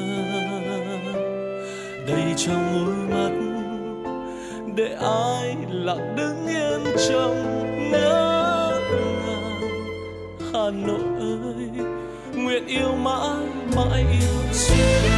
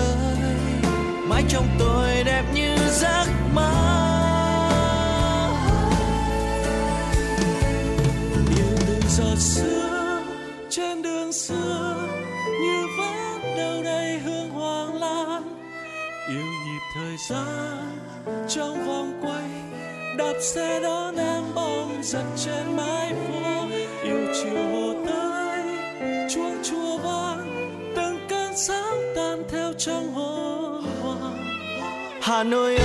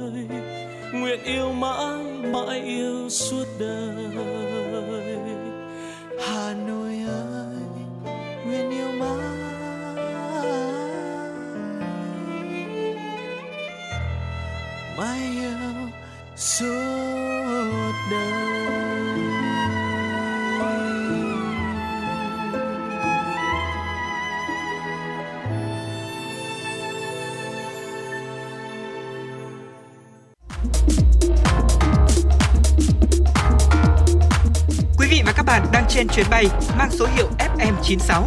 Hãy thư giãn, chúng tôi sẽ cùng bạn trên mọi cung đường. Hãy giữ sóng và tương tác với chúng tôi theo số điện thoại 024 3773 6688.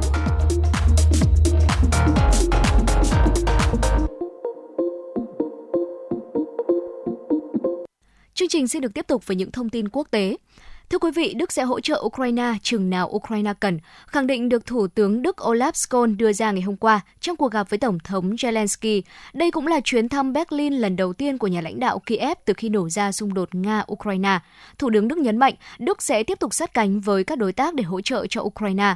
Trước đó một ngày, Bộ Quốc phòng Đức cho biết sẽ cung cấp gói khí tài quân sự lớn trị giá 2,7 tỷ euro cho Ukraine trong thời gian tới.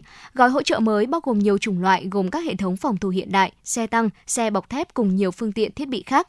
Danh sách gói hỗ trợ mới nhất bao gồm nhiều chủng loại như 20 xe chiến đấu bộ binh, 30 xe tăng, 1 A5, 18 pháo tự hành bánh lốp, 15 pháo phòng quân Gepard, 200 máy bay không người lái trinh sát và nhiều khí tài khác. Hiện Đức là nước viện trợ lớn thứ hai cho Ukraine sau Mỹ. Cuộc bầu cử tổng thống và quốc hội Thổ Nhĩ Kỳ đã kết thúc ngày hôm qua. Kết quả kiểm phiếu sơ bộ của cuộc bầu cử tổng thống Thổ Nhĩ Kỳ cho thấy là đương kim tổng thống Erdogan đang dẫn trước đối thủ chính là Kemal Kılıçdaroğlu, giành được với hơn 50% số phiếu bầu. Tuy nhiên thì số phiếu của hai ứng cử viên được cho là khá xít sao. Cả Đảng Công lý và Phát triển của đương kim Tổng thống Erdogan và Đảng Cộng hòa Nhân dân của ông Kemal đều ra tuyên bố ứng cử viên của mình sẽ dẫn đầu chung cuộc. Kết quả chính thức nhiều khả năng sẽ chỉ có thể công bố sau 3 ngày nữa. Nếu không có ứng cử viên tổng thống nào giành được trên 50% số phiếu, thì Thổ Nhĩ Kỳ sẽ phải tiến hành các cuộc bầu cử vòng 2. Hai mối lo chính của đương kim Tổng thống Erdogan cùng Đảng Công lý và Phát triển được cho là tình trạng lạm phát của nền kinh tế và cách xử lý thảm họa động đất hồi tháng 3 vừa qua. Các cuộc thăm dò cho thấy số lượng cử tri trẻ tuổi của Thổ Nhĩ Kỳ ủng hộ Tổng thống Erdogan đã giảm đáng kể thời gian qua. Tuy vậy thì ông Erdogan vẫn được cho là đang nắm giữ được sự ủng hộ của nhóm cử tri lớn tuổi hơn. Trong khi đó, các kết quả bầu cử cho tới lúc này cho thấy đương kim Tổng thống Erdogan đã chiến thắng khá rõ ràng tại một số khu vực chịu động đất như ở Hatay hay ở Gaziantep.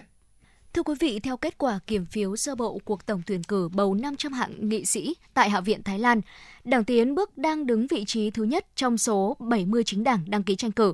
Kết quả kiểm phiếu sơ bộ cho thấy trong số 85,6% số phiếu tương đương với hơn 29 triệu phiếu đã được kiểm, thì Đảng Tiến bước đang dẫn đầu trong cuộc tổng tuyển cử với 151 nghị sĩ trúng cử vào Hạ viện, trong đó có 113 nghị sĩ được bầu theo khu vực bầu cử và 38 nghị sĩ được bầu theo danh sách đảng.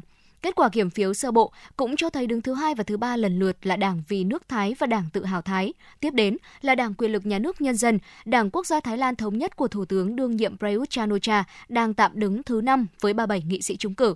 Theo Ủy ban bầu cử Thái Lan, đã có 70 chính đảng đăng ký tham gia tranh cử trong cuộc tổng tuyển cử năm nay với hơn 6.000 ứng cử viên. Còn theo các chuyên gia thì cuộc tổng tuyển cử năm nay ở Thái Lan là cuộc chạy đua chủ yếu của 6 đảng lớn bao gồm Đảng Vì nước Thái, Đảng Quốc gia Thái Lan thống nhất, Đảng Dân chủ, Đảng Quyền lực Nhà nước Nhân dân, Đảng Tự hào Thái và Đảng Tiến bước.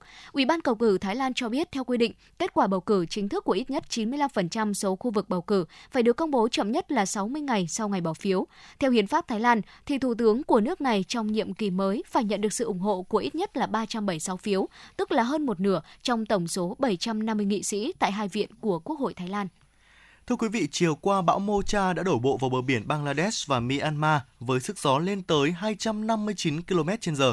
Đây là cơn bão mạnh nhất đổ bộ vào khu vực này trong gần 17 năm qua. Tại Myanmar, bão đi kèm mưa và gió mạnh đã làm hư hại các tòa nhà tại thành phố Sittel và khiến giao thông tê liệt. Ít nhất 3 người đã thiệt mạng do bão, khoảng 100.000 người ở bang Rakhine đã được sơ tán đến các khu vực an toàn hơn.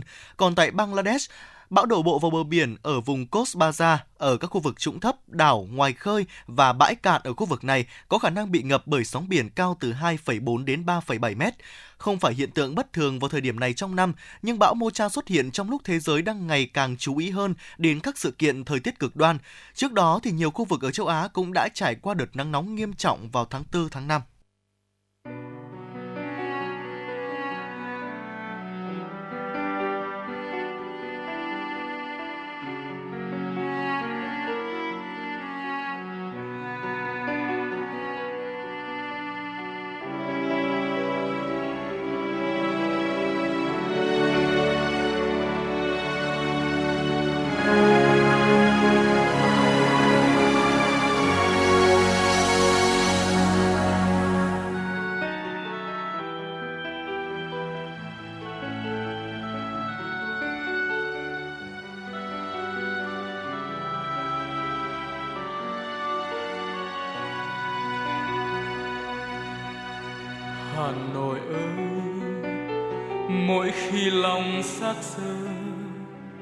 tôi vội vã trở về. Lấy cho mình, dù chỉ là chút bóng đêm trên đường phố quen, dù chỉ là một chiều sương răng lối cũ. Tôi bồi hồi khi chạm bóng cửa ô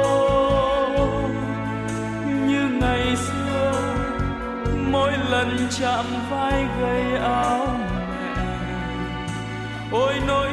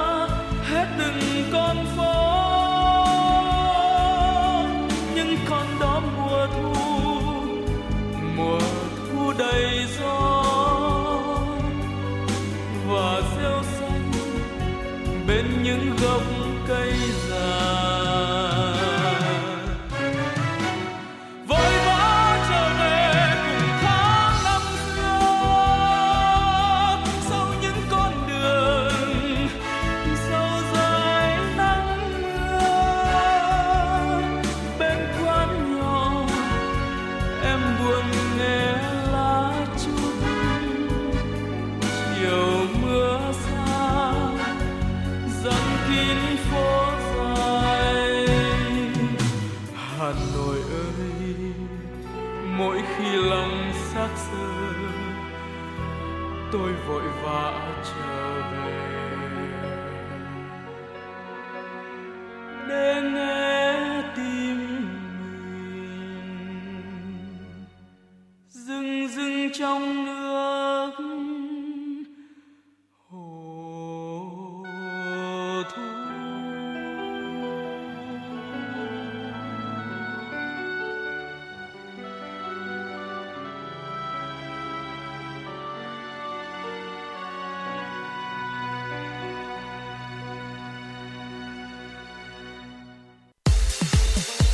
và các bạn đang trên chuyến bay mang số hiệu FM96.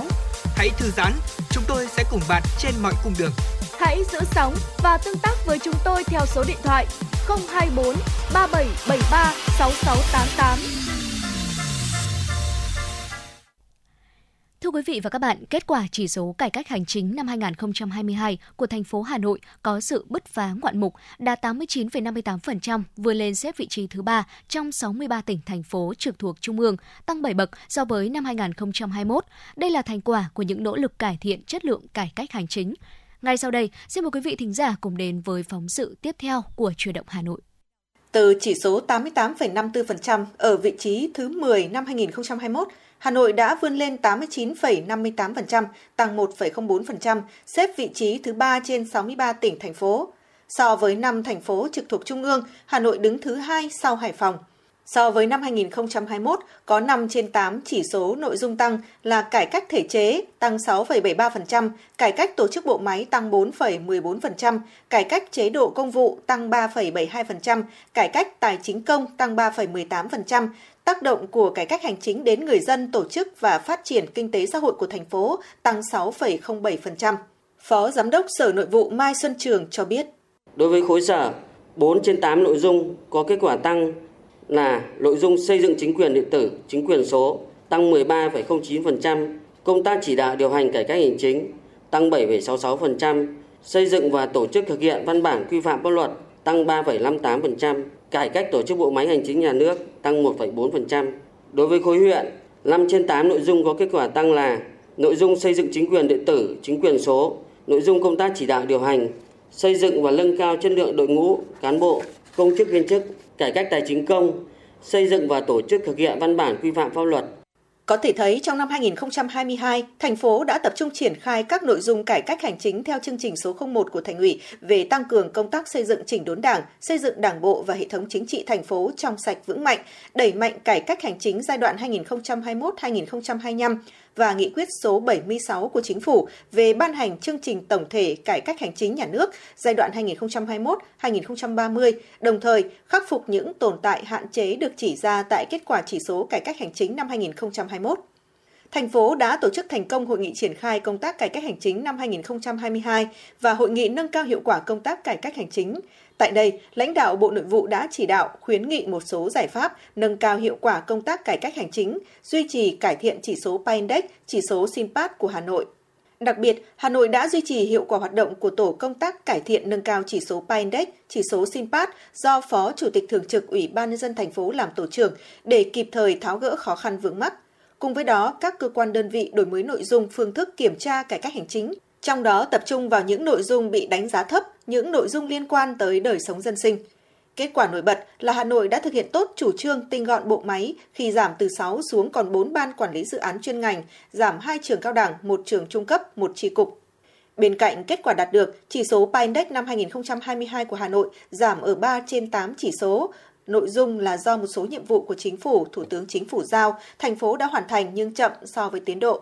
Việc cập nhật và công khai thủ tục hành chính, các quy định liên quan chưa đầy đủ, vẫn còn hồ sơ chậm muộn. Bên cạnh đó, tỷ lệ dịch vụ dữ liệu có trên nền tảng tích hợp, chia sẻ dữ liệu quốc gia được đưa vào sử dụng chính thức còn thấp. Tỷ lệ dịch vụ công trực tuyến toàn trình chưa gửi Bộ Thông tin Truyền thông nên chưa được cập nhật trên hệ thống. Đáng nói, tỷ lệ thực hiện thanh toán trực tuyến đang ở mức rất thấp. Tổng số thủ tục hành chính có phát sinh giao dịch thanh toán trực tuyến là 5 trên 156, số hồ sơ phát sinh thanh toán trực tuyến là 50 trên 571.948 hồ sơ. Sau khi chỉ số PINDEX năm 2022 được công bố, Ban chỉ đạo cải cách hành chính chuyển đổi số thành phố đã tổ chức phiên họp thứ nhất. Tại phiên họp này, ghi nhận kết quả đạt được, đồng thời chỉ đạo cần nỗ lực cải thiện các chỉ số hơn nữa. Chủ tịch Ủy ban nhân dân thành phố, trưởng ban chỉ đạo Trần Sĩ Thanh đề nghị.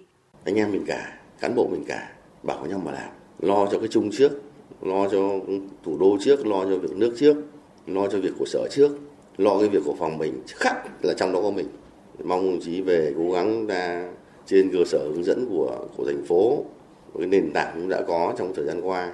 Chúng ta tổ chức lại giả soát lại, chấn chỉnh lại một cách nghiêm túc hơn, thực chất và nghiêm túc. Thì tôi hy vọng rằng 2023 chúng ta sẽ có chuyển biến rất là tích cực, đặc biệt là cái ý kiến của cộng đồng người dân và doanh nghiệp. Với vai trò cơ quan thường trực của Ban chỉ đạo, Sở Nội vụ cho biết sẽ đôn đốc kiểm tra, giám sát kết quả cải cách hành chính, cải thiện nâng cao chỉ số PINDEX Index gắn với việc chấm điểm đánh giá chỉ số cải cách hành chính của các cơ quan đơn vị. Theo Phó Giám đốc Sở Nội vụ Mai Xuân Trường, các cơ quan đơn vị nên chủ động tham mưu đề xuất những sáng kiến, mô hình cải cách hành chính. Thành phố sẽ khuyến khích tăng số chấm điểm cải cách hành chính đối với các cơ quan đơn vị có mô hình sáng kiến cách làm hay nhằm cải thiện các chỉ số Pindex, Sinpat và PAPI.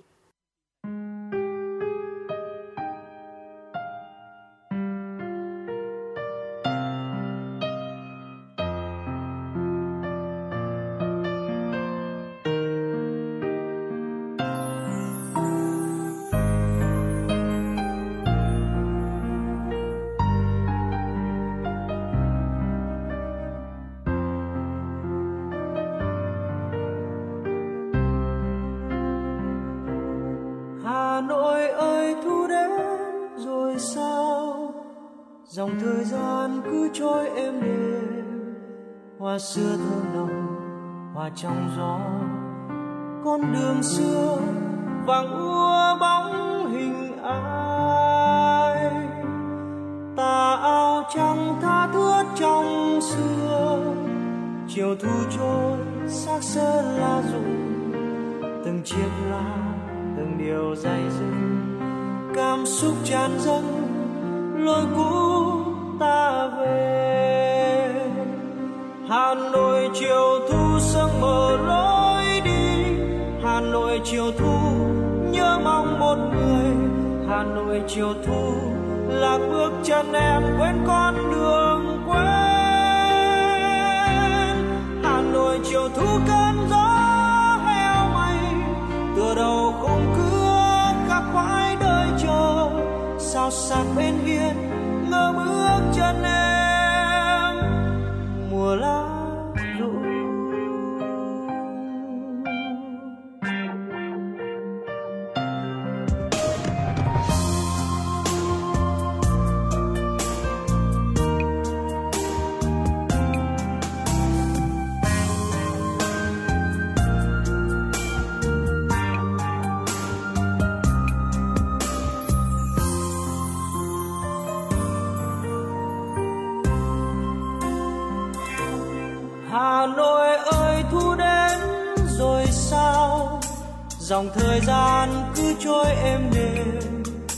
xưa thơm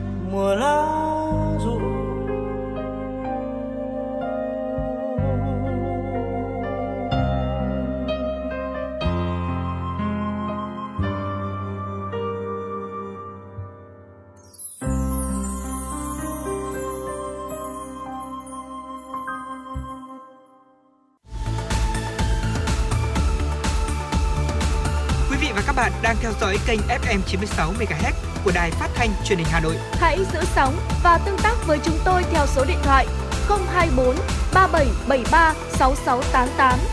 FM 96 đồng hành trên mọi nẻo đường. đường.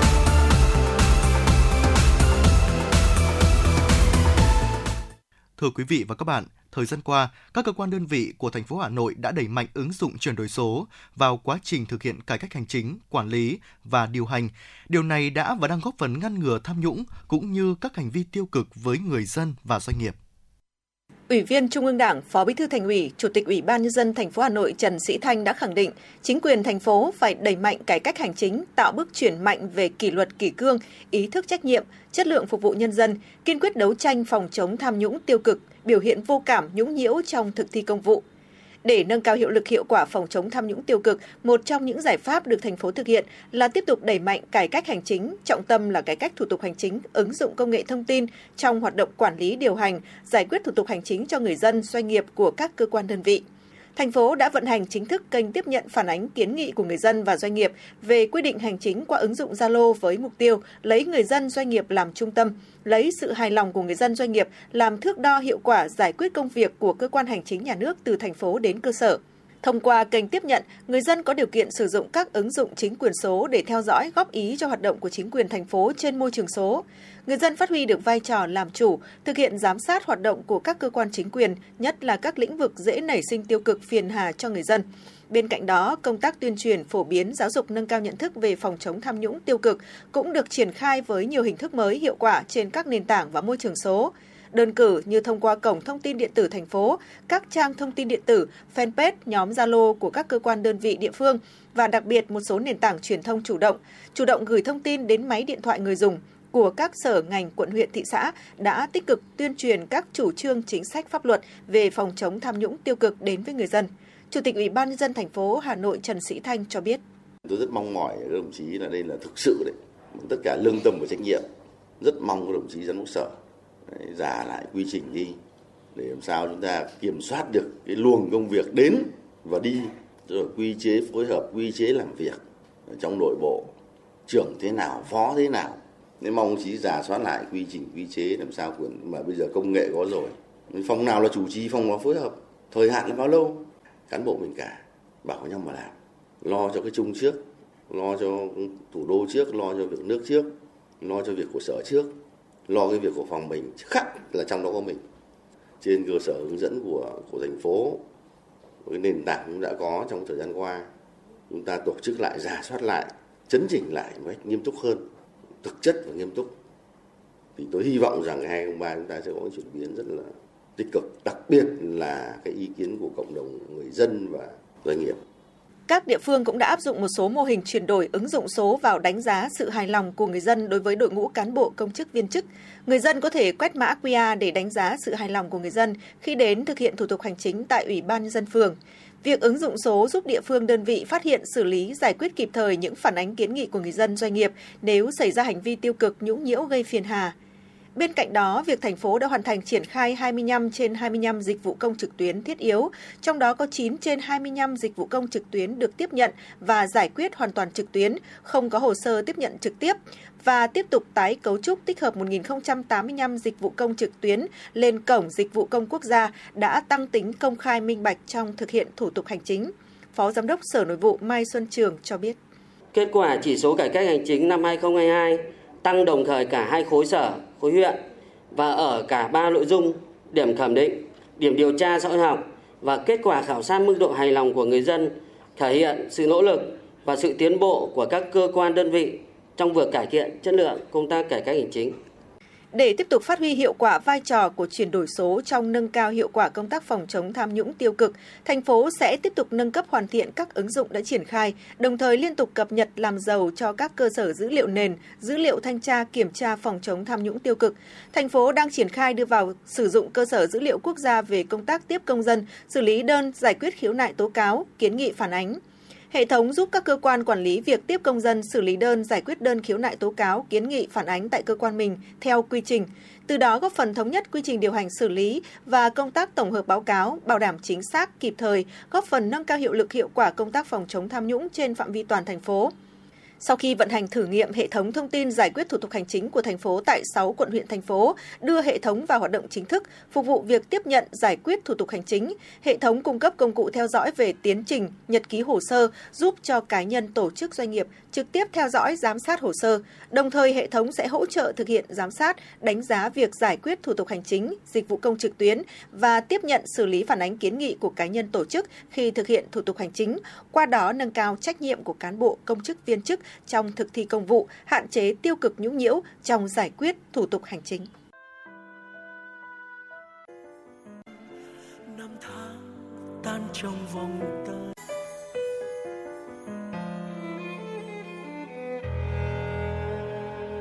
Hà Nội của tôi mỗi khi đông về gió se lạnh ngào ngạt nỗi nhớ năm tháng tan trong vòng tay. Ngần ngơ góc phố, từng cây đèn đứng như đang mơ màng. Hà nội ơi, hoa sữa rơi hay là hương tóc em? Hà nội của tôi, mỗi khi thu về lá rơi vàng.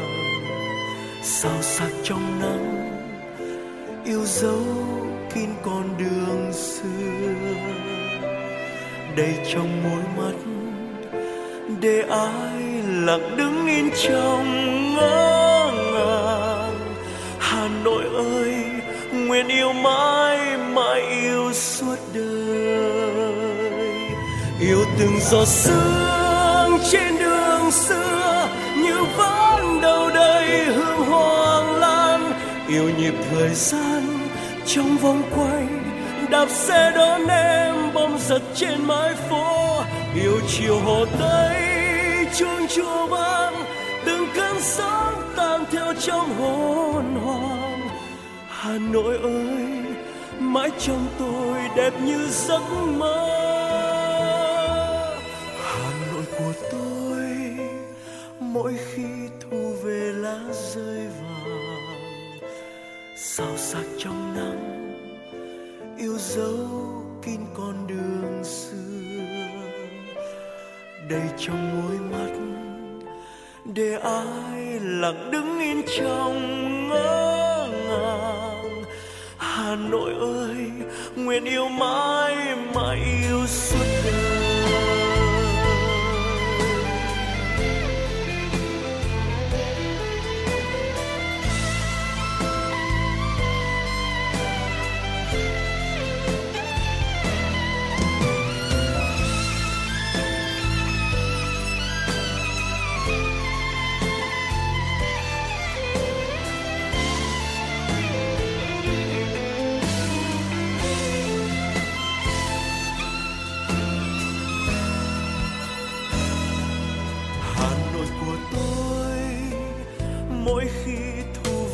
Lá rơi vàng sao sắc trong nắng, yêu dấu kín con đường xưa.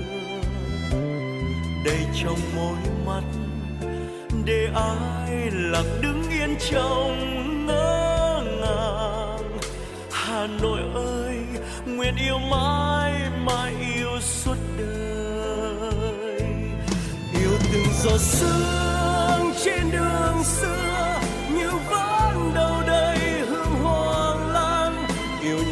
Thời gian trong vòng quay, đạp xe đón em bom giật trên mái phố.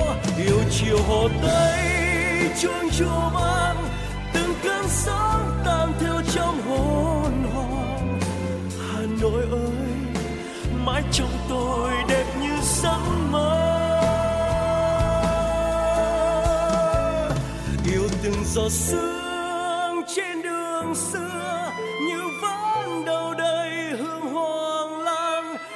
nhịp thời gian trong vòng quay, đạp xe đón em bom giật trên mái phố, yêu chiều hồ tây, chuông chùa vang, từng cơn sóng tan theo trong hồn hoàng hà nội ơi, mãi trong tôi đẹp như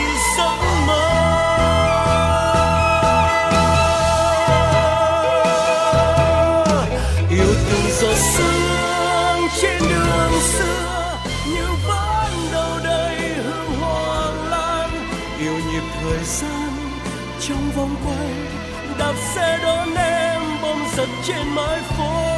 Yêu chiều hồ tây, chuông chùa vang, từng cơn sóng tan theo trong hồn hồn. Hà nội ơi, mãi trong tôi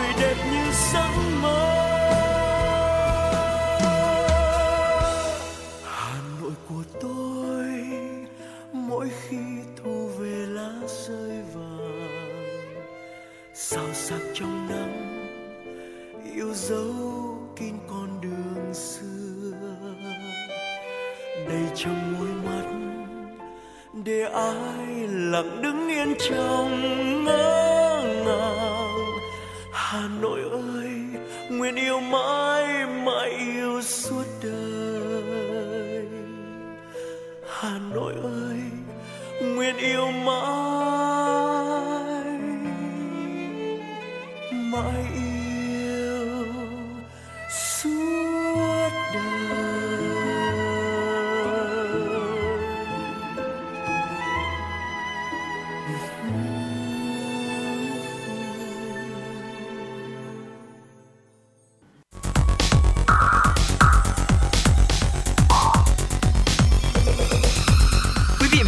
đang theo dõi kênh FM 96 MHz của đài phát thanh truyền hình Hà Nội. Hãy giữ sóng và tương tác với chúng tôi theo số điện thoại 024 3773 6688.